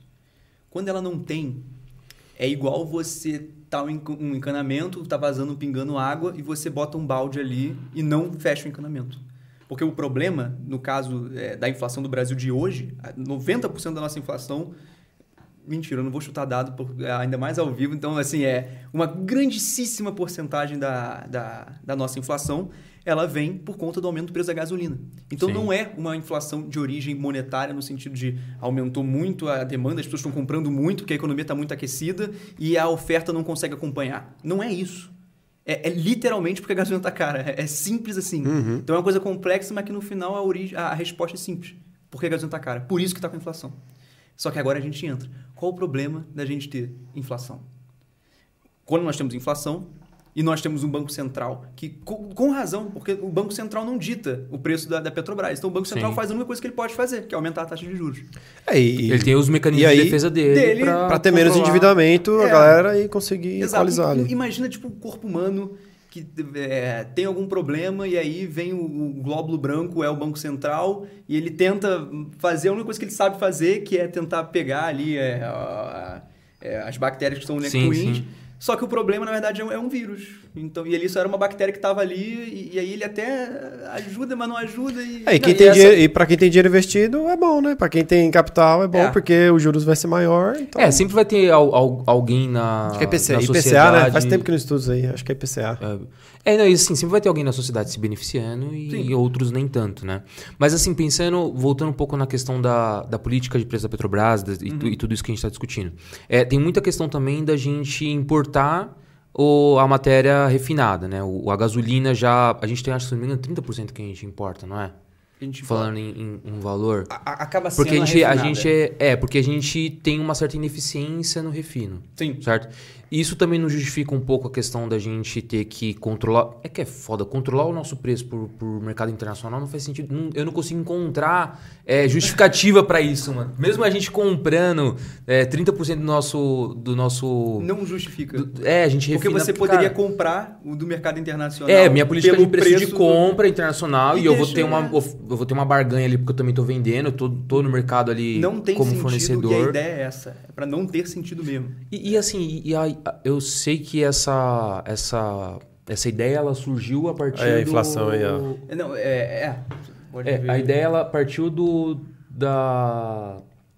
período onde me corrija se eu estiver falando besteira, tá? Do período quando a Dilma fez o controle de preço, segurou Para não... Enfim, aí não sei se foi estratégia política ou o que que foi. E aí quando o Temer assume, ele meio que tira esse poder do presidente, porque aí foge da mão do presidente controlar o preço, e coloca para uma variação internacional. Faz sentido ele ter tomado essa atitude? O Temer? Porque assim... Nenhuma. Então, não faz sentido pro projeto de poder dele. Mas eu falo no sentido de não ter usado uma variação internacional, mas ter tirado do presidente esse poder de controlar o preço. Mas ele não tirou do presidente. Continua até hoje com o prerrogativo do presidente. E aí era uma outra coisa que eu ia falar. Como é que você dita PPI? Por que eu falo que foi o Temer e não que foi o presidente da Petrobras da época? Porque o conselho... a Petrobras é uma empresa de capital misto, ou seja, de capital aberto, perdão. É uma sociedade de economia mista. Ou seja, você pode ter acionista privado e acionista público, que é o governo. E existem dois tipos de ações. Que no caso da Petrobras, um é PET 3 e é PET 4. E uma dessas ações, eu não lembro se é 3 ou 4, eu acho que é 3, mas eu posso estar errado. Acho que a PTR 3 é ordinária. Isso, ou é ordinária, enfim. Exato, essa linha. E aí, uma delas... são as ações... Não, essa eu acho que a PET 3 é preferencial. Não, enfim, uma pouco eu acho que é a 4. Mas tudo só uma nomenclaturazinha boba. Sim. O ponto é, uma dessas ações tem menos delas, porque essas ações são as que você dita quem vai entrar no conselho administrativo da Petrobras. Ou seja, como a nossa empresa de capital misto tem dinheiro de todo mundo, a gente faz o seguinte: como é que a gente decide quem é o presidente? O presidente, quem é que ele decide como a gente vai controlar essa empresa? Se você tem 10%, eu tenho 50% e ele tem 40%, a gente decide que eu tenho 50% de influência, ele 40% e você 10%. Como que a gente faz isso? A gente decide que existe uma estrutura, que é um conselho administrativo da Petrobras, que ela tem 11 cadeiras, e aí a gente vê as ações da PET 4, se for a 4, não lembro, mas a gente vê essas ações de preferencial na votação da empresa, e a gente vê quem tem a porcentagem de cada uma. Então, o governo federal tem agora 50,9%, 50, não sei... A 3 é ordinária e a 4 é para ter direito, é preferencial. Sim, é preferencial. Então, é a 4. Não, a 3, de voto é a 3. Não, de voto é a 3, verdade, é ordinária. Então, você pega a PET 3, o governo tem 50,9% e o setor privado tem o resto. Ou seja, das 11 cadeiras, o governo pode colocar 6 pessoas nessas cadeiras. Não. E aí quem decide é o governo mesmo, literalmente o governo. Não precisa passar no Congresso, lugar nenhum, é o governo. O governo bota essas 6 pessoas lá, o setor privado bota as outras 5 pessoas lá. E aí essas 11 pessoas entram numa sala, claro que é muito mais complexo, mas elas entram numa sala e falam: ei, quem é que vai ser o presidente da Petrobras? E aí o governo decide que eu quero indicar 6 pessoas que vão votar no fulaninho para ser o presidente da Petrobras. E aí entra 6 pessoas para poder fazer a maioria. Numa sala com 11 pessoas, ele já tem a maioria. Então ele já tem a decisão. Por isso que privatizar a Petrobras seria vender mais de 50% da empresa. Porque aí a Petrobras não teria forma alguma, no caso o governo, não teria como nomear pessoas o suficiente para poder decidir, ter a maioria. Sim. O Estado possui, só uma curiosidade, 50,3% das ações. Ou seja, 0,3% já... A gente perdeu agora, há pouco tempo, a 7ª cadeira. Até há pouco tempo a gente tinha a 7ª cadeira também. Agora a gente só tem 6. Que é o limite. E é muito maneiro, porque essa é a preferencial de voto. Agora, se você pegar a de lucros e dividendos... Quanto que o Estado tem aí? Deixa eu ver. Eu vou te falar, 44% dessas ações vão para o setor privado gringo. Ou seja, dinheiro que literalmente... Não fica no Brasil. Não, pode ficar no Brasil. Mas não vai para bolso de brasileiro. Sim, não vai para o bolso brasileiro. Então, quando você vê Petrobras dando lucro de 87 bilhões de reais, assim, esses lucros absurdos, pensa que 44% não vai para brasileiro. Está começando a entender o golpe, né? Está começando a pegar o golpe. Vamos botar uma política de preços que faz com que o preço vá para as alturas. Mas isso vai causar inflação, que vai causar aumento da taxa de juros, que vai causar desemprego, que vai causar diminuição da demanda, que vai fazer com que a gente caia numa crise cíclica econômica. Enfim, vai fazer... Tô nem aí. Faça isso, porque agora, a cada 3 meses, o Bolsonaro vai adiantar a distribuição de lucros e dividendos e agora a gente vai poder ter... essa barbaridade. PTR3, que é 50,26. Acho que é 50,26. É a PET 4. Enquanto a gente olha aí, o PET 4, Pedro Tristão mandou um superchat aqui. Esse tal de Caio é brabo pra caralho, sabe muito. Pedrão, valeu, hein, cara? Tamo junto, hein? Obrigado. Ô, então. Pedrão, aí sim, hein, Pedrão? Fortaleceu aí, da hora. Cadê aqui? Então, o federal? É tá, não tem federal, né? É tá porque aí tá com o BNDES, tá, você tem que... Mas ali, olha, por exemplo, a dos estrangeiros. Olha lá, B3 estrangeiros. Não são só eles, mas já tá com 39,93 só com esses estrangeiros aí. Ah, B3 significa investidores estrangeiros que investem pela B3. Exato, provavelmente, exato, né? Exato. E aí, o governo você teria que somar o do BNDES, você teria que somar o do... Enfim, todo é estranho todo que o outro, aparece aqui certinho, né? Aqui, ó. O outro aparece certinho. Agora, esse aqui não aparece. Investidor brasileiro, grupo de... Não, mas é do grupo de controle. Aí é o... É, o PTR, é PTR3, PTR4. Aí, olha lá, investidores não brasileiros. Meu Deus, aumentou. Eu falei 42... 49. É, 49,49. É, na TV não tá dando pra ver mesmo, porque os números estão pequenos, aumentou. Mas traduzindo aí pra turma, e esse é de junho, no site da Petrobras mesmo. Investidores não brasileiros, 49,49. Então assim, brasileiro, você tá pagando aí esse valor absurdo, você tá pagando a gasolina, fique tranquilo que metade do lucro da empresa tá indo pra gringo. Fica tranquilo, tá tudo bem, tá? Isso é normal. É feito pra ser assim, tá certo, tá? Não é uma coisa que, caraca, a gente errou. Não, é feito pra ser assim, tá bom? Tá certo. Não tem erro na matemática, não, né? Não tem erro na matemática. Na verdade, só os dividendos que retornariam já pagaria coisa pra caceta, né? Não, bicho? Absurdo, cara. Bizarro, cara, você... Bizarro. E aí, nós entramos... Mas aí, Caião, vamos lá. Aí, beleza. Cara, é foda isso. É, mas pensando no Estado não meter o dedo. Peraí, se você tiver alguma dúvida aí, joga a pergunta aí. Cara. Já mandando no chat. Tem manda uma aqui do Universo Quiz que eu já vou fazer. O Estado mete o dedo pra caceta. Então, mas assim, vamos falar assim, o Estado não pode meter o dedo. Seria uma privatização. De alguma forma melhoraria, você acha? Não. Tudo bem, a grana não vai ficar aqui. Nenhuma, né? A grana não vai ficar aqui. Não melhora em nada. Continua indo, mas você acha que talvez a questão da privatização você criaria uma concorrência? Porque não, existe uma soberania. Não há concorrência em setor desse tipo. Não há concorrência em setor. Como é que você vai concorrer num setor que é um monopólio natural? Se você for ver... o ruim é isso, é o monopólio natural, né? Como não você vai concorrer com... Eu não tô fazendo pão em que na padaria todo mundo... Você conhece? Você tem algum vizinho, por acaso, que é um grande produtor de petróleo? Que ele é dono de petroleira? Assim, um ali... isso que amigão é foda, meu, você conhece? Não, isso que é embaçado. Não há mercado... Você conta nas mãos, acho, quantos... Sim, não há livre concorrência em setores que possuem demandas muito inelásticas, como, por exemplo...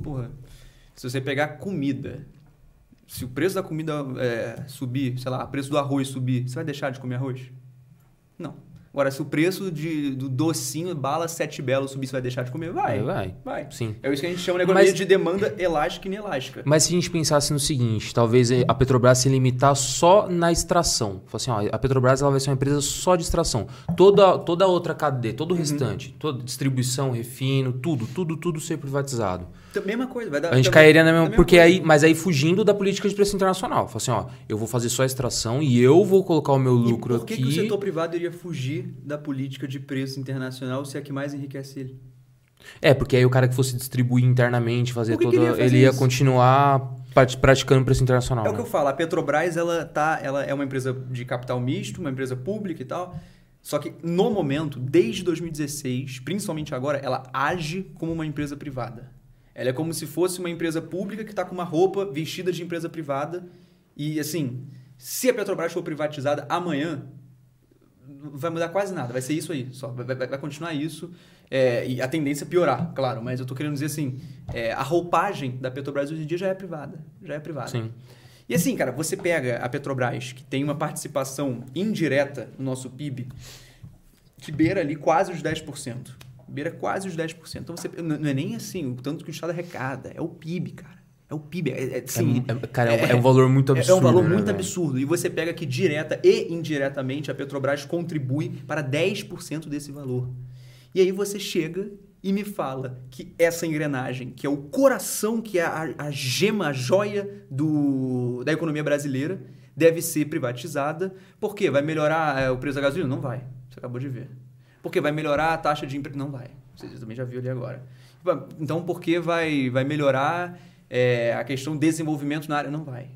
Essa é a nossa democracia, cara. É. Foda, né? É, que você vai aprofundando. Porque, não, e o que é mais triste é que tudo tá controlado. Assim, controlado, então, isso né? É muito foda, velho. Porque você tenta encontrar soluções e... Claro que, né? Não somos... Eu e o Heitor não somos nenhum especialista. Eu, na minha... dentro do que eu entendo, não sou especialista nisso. Então, dá uma sensação de impotência muito grande. Porque você entende uma sacanagem... Uhum. E você não consegue pensar numa solução. Que assim, democracia zona é essa, hein? Foda, né? Porque você imagina o seguinte, se eu sou um cara que entende do negócio, falo assim, pô, mas por que os caras não estão pensando nisso, né? Qual que é a solução e tal? Aí eu consigo, de alguma forma... Eles estão pensando nisso antes de acontecer.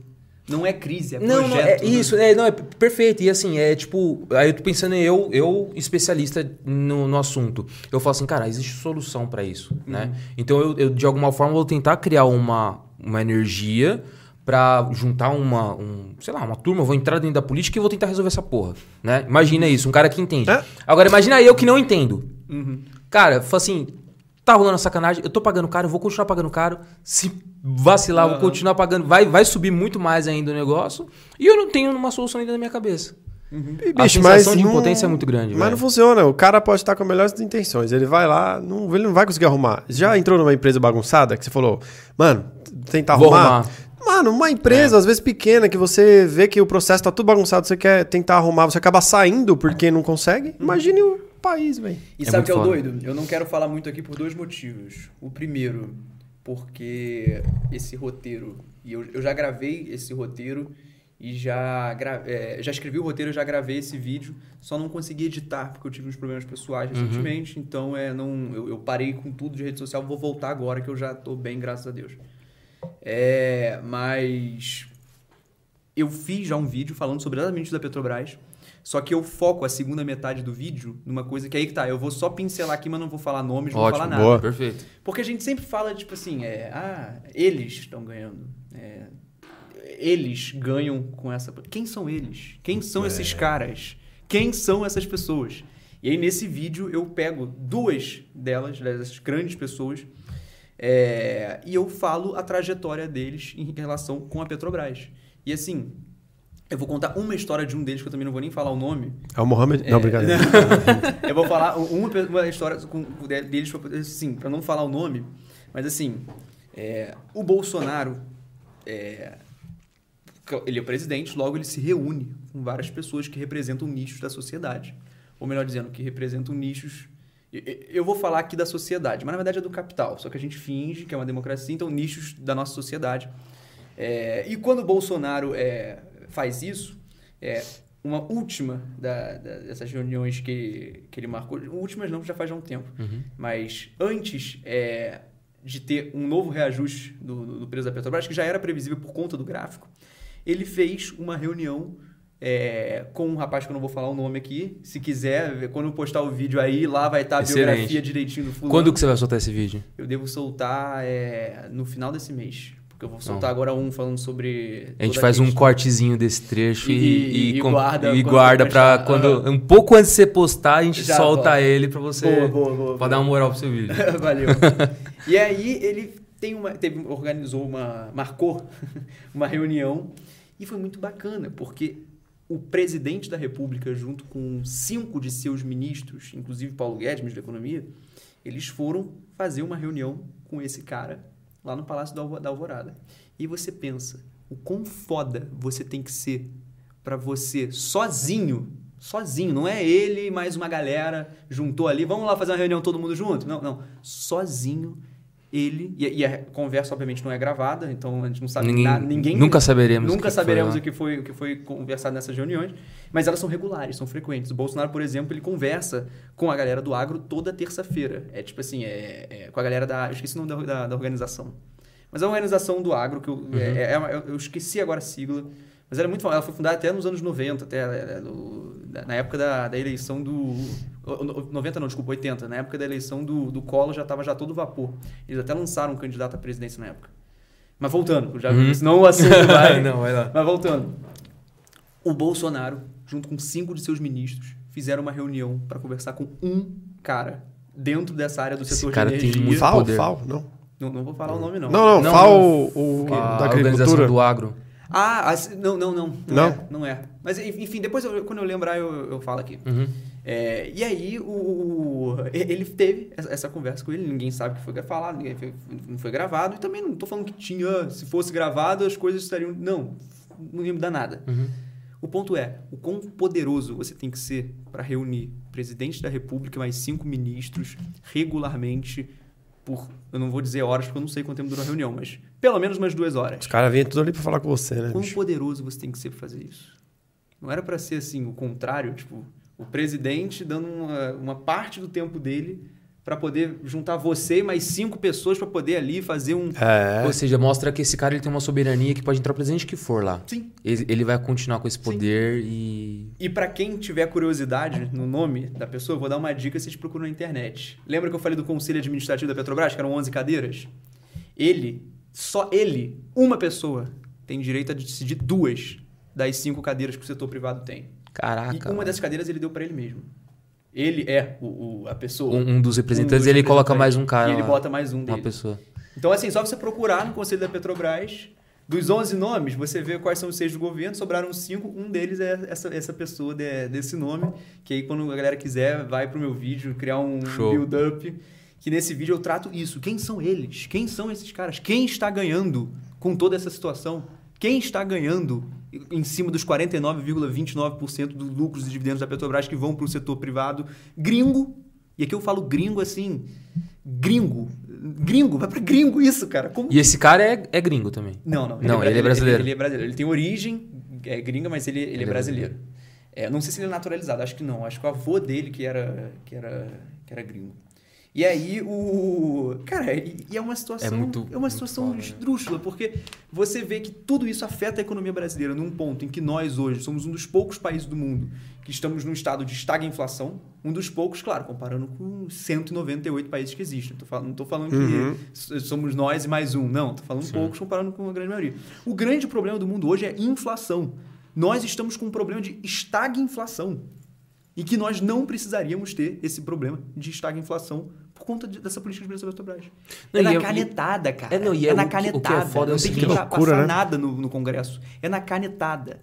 Eu postei no meu Instagram, não sei se você chegou a ver, há um tempo atrás. Eu falei, fiz uma enquete. Pessoal, o que o Bolsonaro precisa fazer para consertar os preços da Petrobras? E aí eu coloquei opção A, votação do Congresso, opção B, não sei o que, alguma outra coisa, e opção C, um papel, uma caneta e um telefone.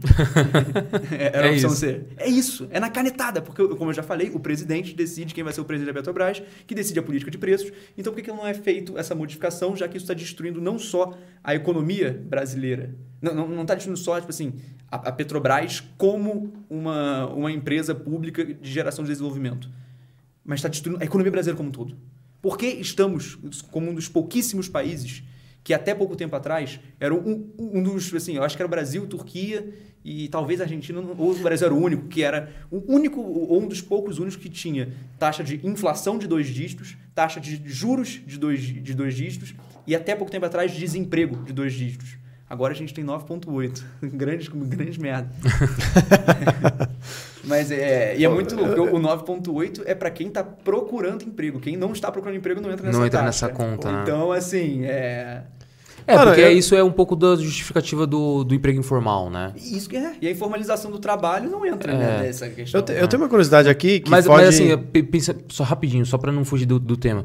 Essa questão que você falou sobre a Petrobras sofrer com a política de preços internacionais. Teoricamente, ela não está sofrendo com isso, porque ela está jogando o preço dela muito acima do custo dela, né? Sim. Eu acho que Mas eu falei sofrer como uma empresa que gera desenvolvimento para o país. Não como uma empresa privada. Ou seja, qualquer função da Petrobras. Porque o lucro dela vai ser absurdo. Está sendo. Então, isso... Claro que isso, metade vai para gringo, metade não fica aqui. Metade não fica aqui, mas o lucro dela seria absurdo. Mas na questão da inflação, sem dúvida, uma agulha muito sensível dentro da cadeia de tudo que a gente consome, que vai inflacionar tudo. Né? Então, isso é fato. Deveria ter um controle muito maior, né, velho? É um negócio que mexe diretamente com a nossa rotina, né? Tinha que ter um controle muito maior. Agora eu vou fugir um pouco, assim, nada a ver com nada, mas que... Desculpa, antes de você fugir, eu só vou falar uma frasinha. Fala. A gente tá falando sobre democracia. A democracia... num país em que a economia não tem certo caráter democrático? Ou seja, em que uma empresa uma empresa influencia 10% indiretamente do PIB dessa nação e imagina que a Petrobras seja privatizada.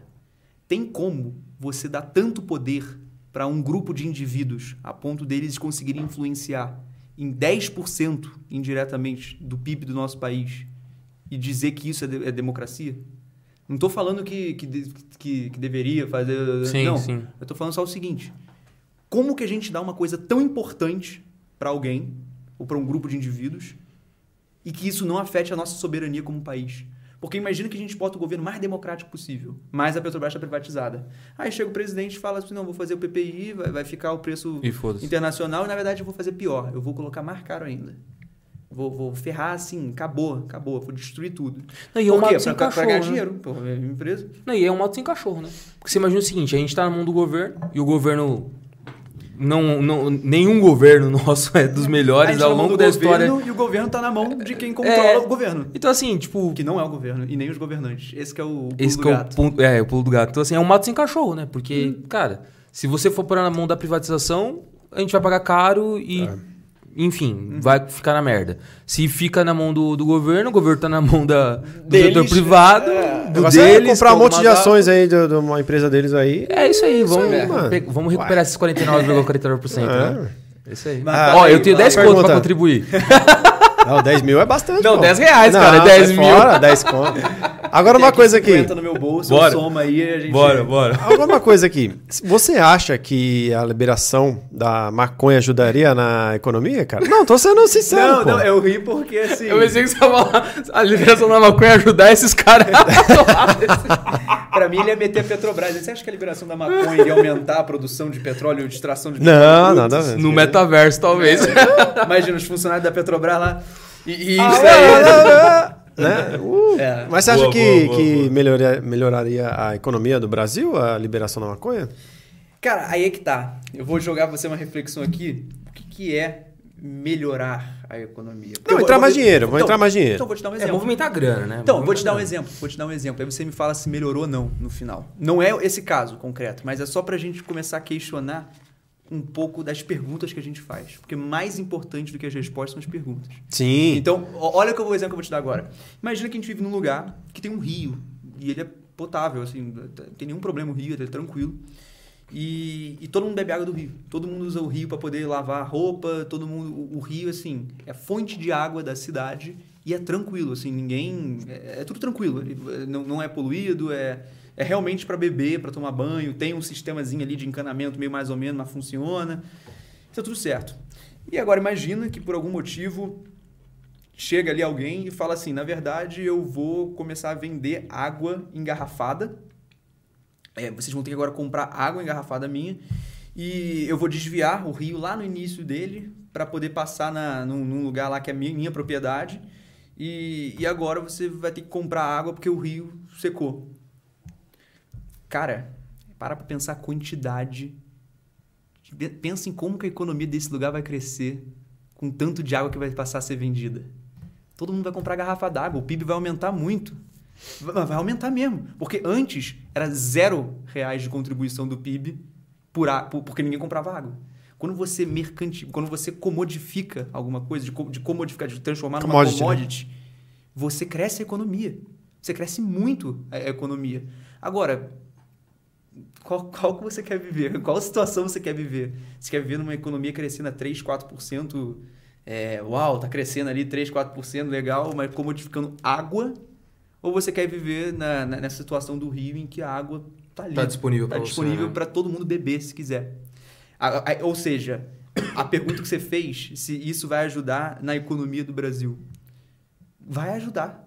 De qualquer forma, porque vai somar no PIB. Se para você ajudar na economia é o crescimento bruto do PIB, entendeu? Não, tô vendo pelo cenário que hoje tem, é usado, só que é de formas ilegais. Eu tô tentando pensar dessa maneira, né? Nem contra, eu entendo o que você falou, faz sentido pra caramba na questão de um rio e tudo dentro do contexto que você falou, acho que faz sentido pra caramba. No caso da maconha, eu entendo que, ou a maconha ou drogas de uma forma geral, eu entendo que as pessoas já estão pagando. Já tá, não, era a próxima coisa que eu ia falar. É, elas já estão pagando. Ela já está. Já está pagando, já está usando. Ela já está na economia, ela só não está no PIB, porque não é, porque não é legalizado. Porque não é legalizado. Exatamente. Então e ainda existe também muitas vítimas por trás disso, né? Então, e não é tributado, é tudo feito de forma ilegal, tal. Não, né? E eu também entendo que vamos pensar numa disputa de mercado, né? Numa disputa de mercado, quando a gente fala de drogas, existe o quê? Morte. Sim. Porra, a partir do momento que você tira esse fator, né? Uhum. Existe trabalho infantil, né? Então, existe... vão crescer empresas, vai aumentar investidores na bolsa. Então, pensando no ponto de vista de alguma forma, de liberar isso e você trazer a indústria atuando nesse mercado, de alguma forma favorece a população. Sim. Eu entendo, pensando não só na questão de a gente tá falando que é uma coisa girando no mercado. Tá falando que é uma coisa bacana, tal, mas tá falando assim, já usa. Mas você puxou pro lado da economia, então vamos ver a questão da legalização pelo âmbito econômico. Uhum. Uma coisa que eu acho que pouca gente vê. Isso eu até coloquei em um dos meus vídeos. Eu fiz você já viu o vídeo Níveis de Argumentos? Putz, não cheguei a ver. Enfim, tem um vídeo meu e eu falo sobre legalização das drogas. Eu já vi, você vai falando vários cenários. A premissa dele é tipo assim, níveis de argumentos. Nível 1, aí eu boto o argumento mais burro possível. Nível 2, melhora, mas ainda é muito ruim. Nível 3, 4, até chegar no 5. E aí, uma coisa que eu falo, acho que no 4, mas que eu acho que é bem, bem válido. Cara, imagina que a gente está numa sociedade e que tem água no mercado e que a gente compra ela. Só que agora imagina que, por algum motivo, a oferta de água diminuiu. Então, agora não tem mais 100 garrafas para vender, tem só 50. Cara, a gente vai ter que beber água de qualquer jeito. Não há opção. Temos que beber água, senão a gente morre. Agora, ou seja, então a gente vai beber menos, a gente vai tentar se virar, mas a nossa demanda sempre vai existir. Sempre haverá demanda por água, mesmo que a oferta seja apenas uma garrafa para cada 1.000 pessoas. Sempre haverá demanda por água. Agora pensa ou na maconha ou em drogas mais pesadas. Eu penso em drogas mais pesadas, na verdade. As pessoas são viciadas. Sim. Elas têm dependência química. Não importa o que você faça, elas vão procurar aquela droga. E é o que eu já falei antes, a demanda inelástica. Ela não muda. A demanda... Você pode aumentar a oferta, diminuir, que sempre vai ter demanda. E quando tem demanda e tem gente querendo vender, você sempre vai ter um negócio. Agora, pensa no seguinte. A forma como lidamos com a droga, não só pela legalização ou criminalização, mas a guerra às drogas como um todo, ela afeta muito, ou tenta influenciar muito, a demanda ou a oferta? A oferta. Ela tenta diminuir o máximo a oferta para tipo assim, vamos prender o traficante para ele não conseguir vender. Vamos queimar a erva para poder não conseguir vender. Vamos ver as fronteiras para não conseguir entrar aqui, para poder não ter erva para poder vender. Só que você nunca vai conseguir passar totalmente pente fino, já é óbvio, né? Se 60 anos... Porque tem muita gente querendo usar, né? Se 40 anos de guerra às drogas, 50 anos não foi suficiente para poder provar que não tem como resolver de não ter droga para poder vender, pelo amor de Deus, aí é criança, volta 50 anos no tempo e vê lá desde o início de guerra às drogas. Então, se a gente não consegue passar total pente fino para acabar com a oferta de drogas, e se a gente só faz isso, a gente vai ver cada vez as mesmas pessoas, que é uma demanda fixa, que nunca vai mudar, porque sempre eles vão querer comprar, querendo comprar cada vez menos drogas. E como as drogas estão em menor quantidade, o preço vai subir. Sim. E quando também o preço para poder subir, você pela toda a situação da estrutura da produção das drogas, você acaba concentrando mais das substâncias num espaço menor. As drogas ficam mais fortes. E é por isso que quando os Estados Unidos criminalizou bebida alcoólica, não lembro se foi nos anos 20, 30, alguma coisa assim, muito tempo atrás, as pessoas que bebiam de maneira ilegal, elas não bebiam cerveja. Elas já bebiam um destilado assim, porque é o lugar. Porque por que você vai colocar cerveja? Você está traficando o negócio, você está com um risco enorme. Você vai tentar condensar ali o maior agregado de valor para você ganhar mais dinheiro para poder passando o a pessoa mais risco. Doida com o mínimo possível. Exatamente. Você não vai traficar cerveja para o cara beber uma cerveja e nem ficar bêbado. O seu lucro ser absurdo e suprir possíveis perdas de carga. Né? Exatamente. Por isso que a ideia é quando você proíbe qualquer coisa, quando a demanda é inelástica, o produto vai ficar cada vez mais concentrado. Então, assim, eu não estou nem vendo o quão bárbaro é a guerra às drogas com as pessoas que moram nas regiões das favelas. Eu estou já mostrando como que, assim, não é eficaz você pensar em criminalizar ou manter criminalizado para a própria droga, para a própria lógica da droga. Não faz sentido. Né? É. Porque sempre vai ficar mais forte, é verdade. Sempre vai ficar mais forte, sempre vai, você nunca vai conseguir passar o pente fino completo e a demanda nunca vai sumir, porque você só está focando na oferta. Se você começar a pensar na demanda, aí tudo bem. E como é um país corrupto, capaz de nem aquelas drogas lá, né, ainda... Ah, não, total. O cara, tem uma pergunta aqui, a gente, enfim, estamos chegando no final, tem uma perguntinha aqui que é da Cleo Oliveira, eu achei bem interessante. Ela fala o seguinte: a diminuição da gasolina e álcool que teve agora, você vê que foi uma manobra política e ano que vem teremos consequências, ou foi algo bom mesmo? Então, eu vou te falar o que aconteceu. É verdade, é verdade. Resumindo muito, o que aconteceu? Eu vou tentar explicar da maneira mais rápida possível e você vai ver que a situação cada vez mais era pior do que a gente pensava. A Eletrobras foi privatizada e foi levantado um montante ali de bilhões com a privatização dela, ou seja, dinheiro entrou em caixa. O que o Bolsonaro fez agora com a redução da gasolina foi reduzir o imposto que é cobrado da gasolina, mas não a PPI, não o preço. Sim. Então, assim, o imposto... Vou chutar, tá? O imposto é em porcentagem. Então, 10% do valor da PPI, que é o preço bruto que se cobra.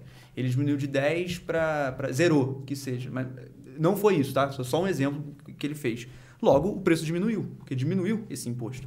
Só que esse imposto, ele tem que ser... Ele está previsto para entrar em caixa para poder financiar outras áreas do governo, ou para, enfim, esse dinheiro vai para algum lugar, Sim. de qualquer forma. Então, ele precisa tirar esse dinheiro de algum lugar. Ele não pode só chegar e assim... não é assim que o orçamento funciona. Você não chega na sua casa... E eu odeio comparar a economia de um país com uma casa, mas aqui nesse exemplo aqui eu vou fazer... Isso é, assim, é crime dentro da Sim. economia, mas vou fazer só para ficar simples. Você não chega na sua casa, diminui uma fonte de renda sua que você está recebendo... E não diminui também os seus gastos. Então, ou você vai diminuir os seus gastos, ou você vai ter que arranjar algum lugar para tirar aquele dinheiro. E eu acabei de falar, o Bolsonaro vendeu a Eletrobras por alguns bilhões. O Bolsonaro está fazendo, até o final do ano, a diminuição do preço da gasolina. Essa diminuição do preço veio pela tributação dos impostos, e ele precisa de dinheiro para poder, de algum lugar, para poder colocar ali, tapar o buraco. Sim. Porque se ele tirou, ele precisa repor dentro do orçamento. Sim. Da onde que ele tirou esse dinheiro? Todas as cartas na mesa. Agora é só montar quebra-cabeça. Da onde que ele tirou? Da venda da Eletrobras. Então, ele vendeu uma empresa que dava lucro. Dava lucro. A Eletrobras dava lucro. Ele vendeu uma empresa que dava lucro para poder manter o preço da gasolina mais baixa por 6 meses. Então, assim... É aquele negócio do Silvio Santos, sabe?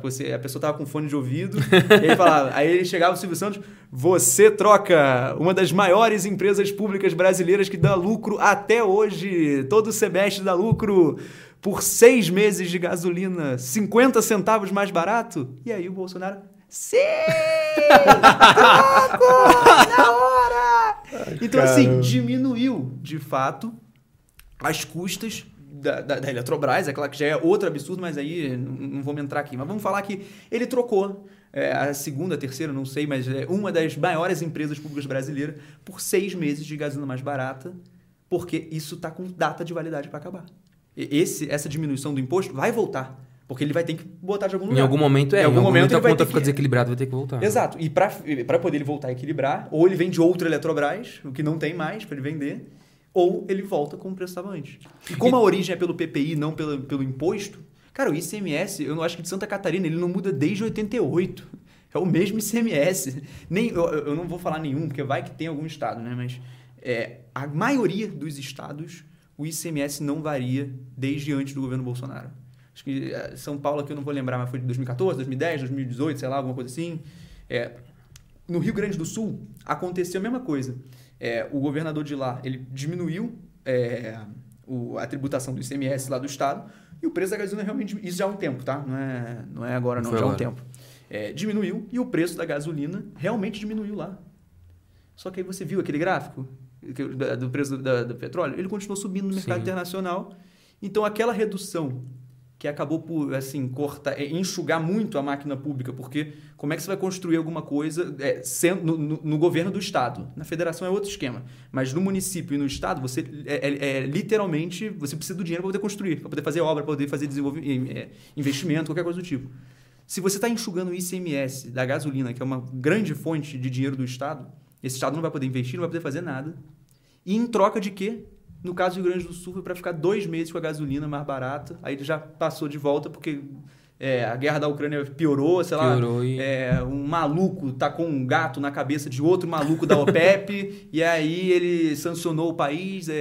Enfim, aconteceu alguma coisa do tipo absurda e aí já subiu todo o preço. Então, enquanto não acabar com a PPI, tirar imposto assim... É tampar o sol com a peneira, né? É tampar o sol com a peneira e pior, é tampar o sol com a peneira e ficar no sol. E aí você vai começar a se queimar, ficar todo quadriculado e logo depois você vai sair com uma garota ou com um garoto. Vai ficar marcado ali, né? Você sairia com alguém num encontro com um sol todo marcado com a peneira? Então, é isso. Você tenta ajudar, mas no longo prazo ainda piora. É o broso xadrez. Tá certo. Ainda piora. E muito interessante essa questão do que você falou sobre... Cara, você reduz o imposto, mas você não reduz a tua conta, né? Uhum. Então, é bem isso. Tipo, cara, vou reduzir a minha fonte de renda, mas não vou reduzir meus gastos, né? Uhum. Então, eu acho que... Eu sou favorável à redução de imposto. Eu sou sempre... Cara, quando você fala pra mim que tem que pagar menos imposto, eu sou favorável. Porque o imposto não volta pra gente. Uhum. Por N motivos que a gente até pincelou aqui, né? Mas talvez, será que não existe talvez uma ideia de obrigar a reduzir gastos também? Então, quando eu corto o imposto, de alguma forma eu obrigo a... Porque a redução de gastos ela não parte só do presidente da República. Você obriga. Você tem as casas, tirar, então? Né? Mas você tem as casas que tem que também articular para poder fazer a redução de gasto. Será que isso talvez não tá passando pano pro Bolsonaro aqui não, viu? Também não acho que, né? Mas é mais no sentido assim, de talvez ser uma marretada para as outras casas também esforçarem para reduzir gastos. Mas você vai reduzir da onde? Cara, a nossa máquina... 1 milhão, por exemplo. Não, tudo bem. Aí entra numa esfera que eu também não vou conseguir dominar, mas eu entendo que a gente paga imposto pra caramba. Tudo bem, e muito dessa grana, ela é ineficiente. Ela não vou nem falar de desvio aqui. Porque a nossa tributação ela não é progressiva. Ela, assim... um cara que ganha 1 trilhão de reais e um cara que ganha R$1, eles pagam a mesma quantidade de imposto no arroz que os dois comem. Sim. Então, assim, eu não vou saber se é mais de 50% ou se... Tá bom, vai. Eu não vou saber se é mais de 50% ou se é menos, mas, assim, o tanto de dinheiro que nós pagamos de imposto, aí eu não lembro se é mais de 50 ou menos de 50, mas tá ali, de 40 até 50, vem de produtos que nós compramos, que nós consumimos. Não vem de imposto de renda, não vem de nada disso. Então, assim, você... E isso não é a exceção no Brasil, mas não é a exceção do Brasil. Não é uma jabuticaba nossa, mas é uma exceção nos países desenvolvidos. Agora está deixando de ser, mas olha a consequência que está tendo no mundo. Olha a crise que a gente está vivendo no mundo. Mas, por exemplo, tributação em alguns países, Estados Unidos, por exemplo, batia... não agora, estou falando lá atrás. Antes do Reagan, antes da Thatcher na Inglaterra, tudo isso batia 60%, 70%, até 80% em alguns outros países, absurdo, né? De imposto de renda. Só que aí que tá, a gente pensa 80%, isso é muito engraçado, porque tem algumas coisas de economia que quando você aprende, você meio que muda completamente sua forma de ver o mundo. E eu vou falar uma delas aqui, que a que muda menos o seu mundo, mas que ainda assim é legal. Quando a gente fala, tipo assim, 80% de imposto de renda. O imposto de renda, você não pega toda a sua renda e bota 80% ali e 80% vai para o leão e 20% vai com você. Não é assim. É por... tá me fugindo a palavra, mas é por níveis. Sim. Então, tem um nível de imposto de renda aqui de R$0 até não sei quantos salários mínimos, 1 ou 2, não sei... graças a Deus eu tô nessa... Então, eu não pago imposto de renda, então é por isso que eu não sei quanto que é, mas você não paga nada. E aí, de 3, sei lá, tô chutando, de 3 salário mínimo até 5, você paga... Tantos por cento. 2%, 5, 10, vai subindo. E quando você chega lá nos milhões e milhões e milhões, no Brasil não é também pouca coisa, mas imagina que fosse muito, imagina que fosse 80. não seria 80 do total, seria 80 do último nível. Então, se a sua renda é de 100 milhões, desses 100 milhões, do primeiro real até o, sei lá, 2 salários mínimos, você não pagaria nada de imposto. Do segundo, do salário mínimo até o quinto, você pagaria 2%.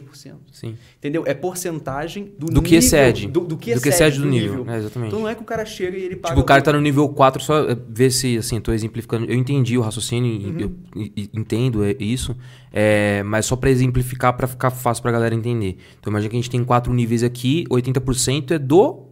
quarto nível. Do quarto nível, só do dinheiro que daqui para baixo, eu não tô pagando 80, eu tô respeitando o percentual de cada faixa, exatamente. Então imagina que... o que você tá querendo dizer é que, tipo, por exemplo, o salário lá no CLT e tal, é descontado, por exemplo, acima de 6 mil, 27.000%. Se o cara ganha 50 mil, 27.000%. É isso que tá falando? Não ultrapassa, não tem mais. É o seguinte... Não, é isso ou não? Não, são faixas. Então, por exemplo, até R$1.000 você não paga nada. Não, é isso aí. Aí passou de R$1.000, você vai pagar 20%. Só que você não vai pagar 20% dos 1.500. Você vai pagar 20% de 500. O seu primeiro 1.000, ninguém paga. Nem o cara que ganha 1 bilhão, nem um cara que ganha só 1.000. Entendi. Então, se a gente pegar, por exemplo, esse microfone aqui, a gente divide ele em 4 níveis assim... aqui a gente não cobra nenhum imposto. Então, a parte aqui de baixo é de todo mundo. Todo mundo não, é seu e fica para você. Daqui para cá, a gente cobra só essa partezinha de imposto. Então, se você ganha mais do que sua base, ganha até aqui, você vai pagar só essa aqui de imposto desse nível daqui. E aqui já é mais alto, ou seja, você é muito rico, então aqui é 50%. Então, daqui para cima, você vai pagar 50%. É 50% disso aqui, não é 50% do todo. E isso faz você ter uma ideia da questão de como funciona. Eu acho que só o Igor faz parte desse... Isso aí, um dia eu vou chegar lá. Caião, chegamos ao final, cara. Cara, chegamos ao final. Passou rápido, bicho. Tá bom demais. Tinha muita monte de pergunta falar, aqui, mano. Tinha muita coisa pra falar, de verdade. O roteiro. De verdade. Eu acho que a gente pincelou... Não, falamos nada. O resto foi... Ou seja, significa que queremos mais. Queremos mais. Olha, a gente podia chamar um outro cara pra ficar, tipo... Também. Trocar uma ideia. Não briga. Trocar uma ideia, né? Não, isso é legal. Não, a gente dá um bastão de beisebol pra cada um e troca uma ideia. Amarradão. Mas ia ser legal, pô. Eu topo tudo. Se você topar, ia ser legal trazer um outro cara que manja também, né? Até pra ir trocar uma ideia. Porque assim, até pra explicar o conceito do podcast, não sei se eu te expliquei, o nome Feras Cast são os convidados.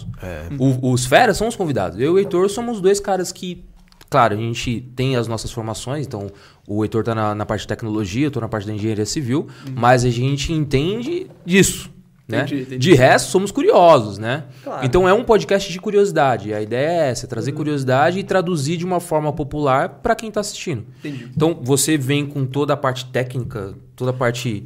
especialista naquilo. Não, vem com propriedade e a gente tenta traduzir isso e passar pra galera. Então, é essa a ideia.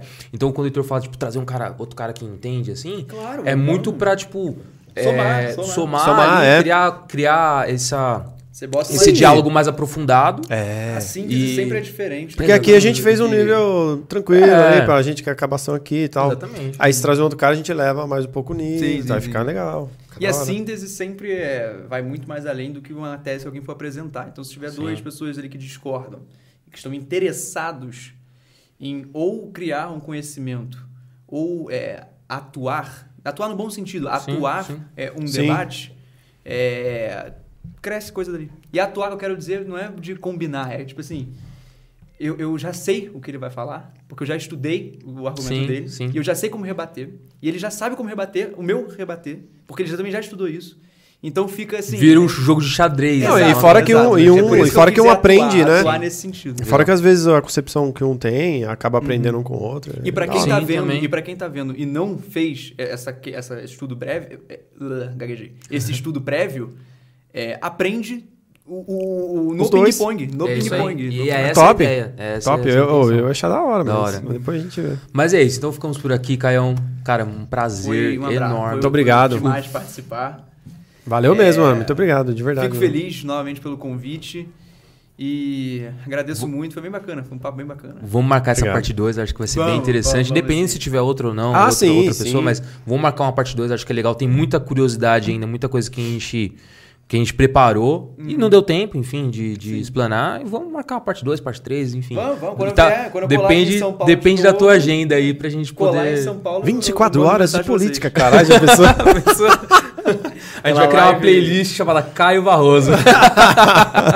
Vários faz vídeos. Por tema também, né? Coloca o tema Petrobras, né? Vai ser então, talvez seria interessante isso também, tipo, a gente focar em um tema e, cara, aí arregaçar, falar sobre aquilo. Entendi. Da hora. E é isso. Cara, considerações finais aí, Torzeira?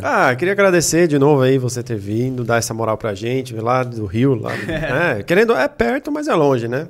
É perto, mas é longe, então agradeço aí, obrigado por ter vindo e, cara, vocês que estão assistindo, segue esse cara aí que tem muito conteúdo bom, acho que a gente precisa aprender muito com ele e sobre a política também, e ele fala sobre política, então, consequentemente, já ajuda a traduzir aquilo que é chato, maçante, pelo menos para mim, ficar legal, ficar mais didático ali, então siga o cara é fera. Caio Barroso, hein? É isso aí. E Caião, manda um recado pra turma aí, como te encontrar nas redes sociais, no YouTube. Então eu vou mandar esse recado e aí eu falo mais duas coisas para finalizar. Perfeito. Eu acho que é importante. Para me encontrar, é só você procurar ou no Instagram, ou no TikTok, ou no YouTube. São as três plataformas que eu consigo administrar sozinho ali. Mas principalmente YouTube e TikTok. Só você procurar o Caio Barroso. Já tinha um Caio Barroso. Essa história é uma história que me deixa com nervoso. Igual a gente. Já tinha um Caio Barroso e era um moleque de 5 anos, 10 anos, que criou uma conta, assim, meses antes de eu criar a minha. Então, eu tive que botar o artigo ali, o O antes, pra poder... Perdeu.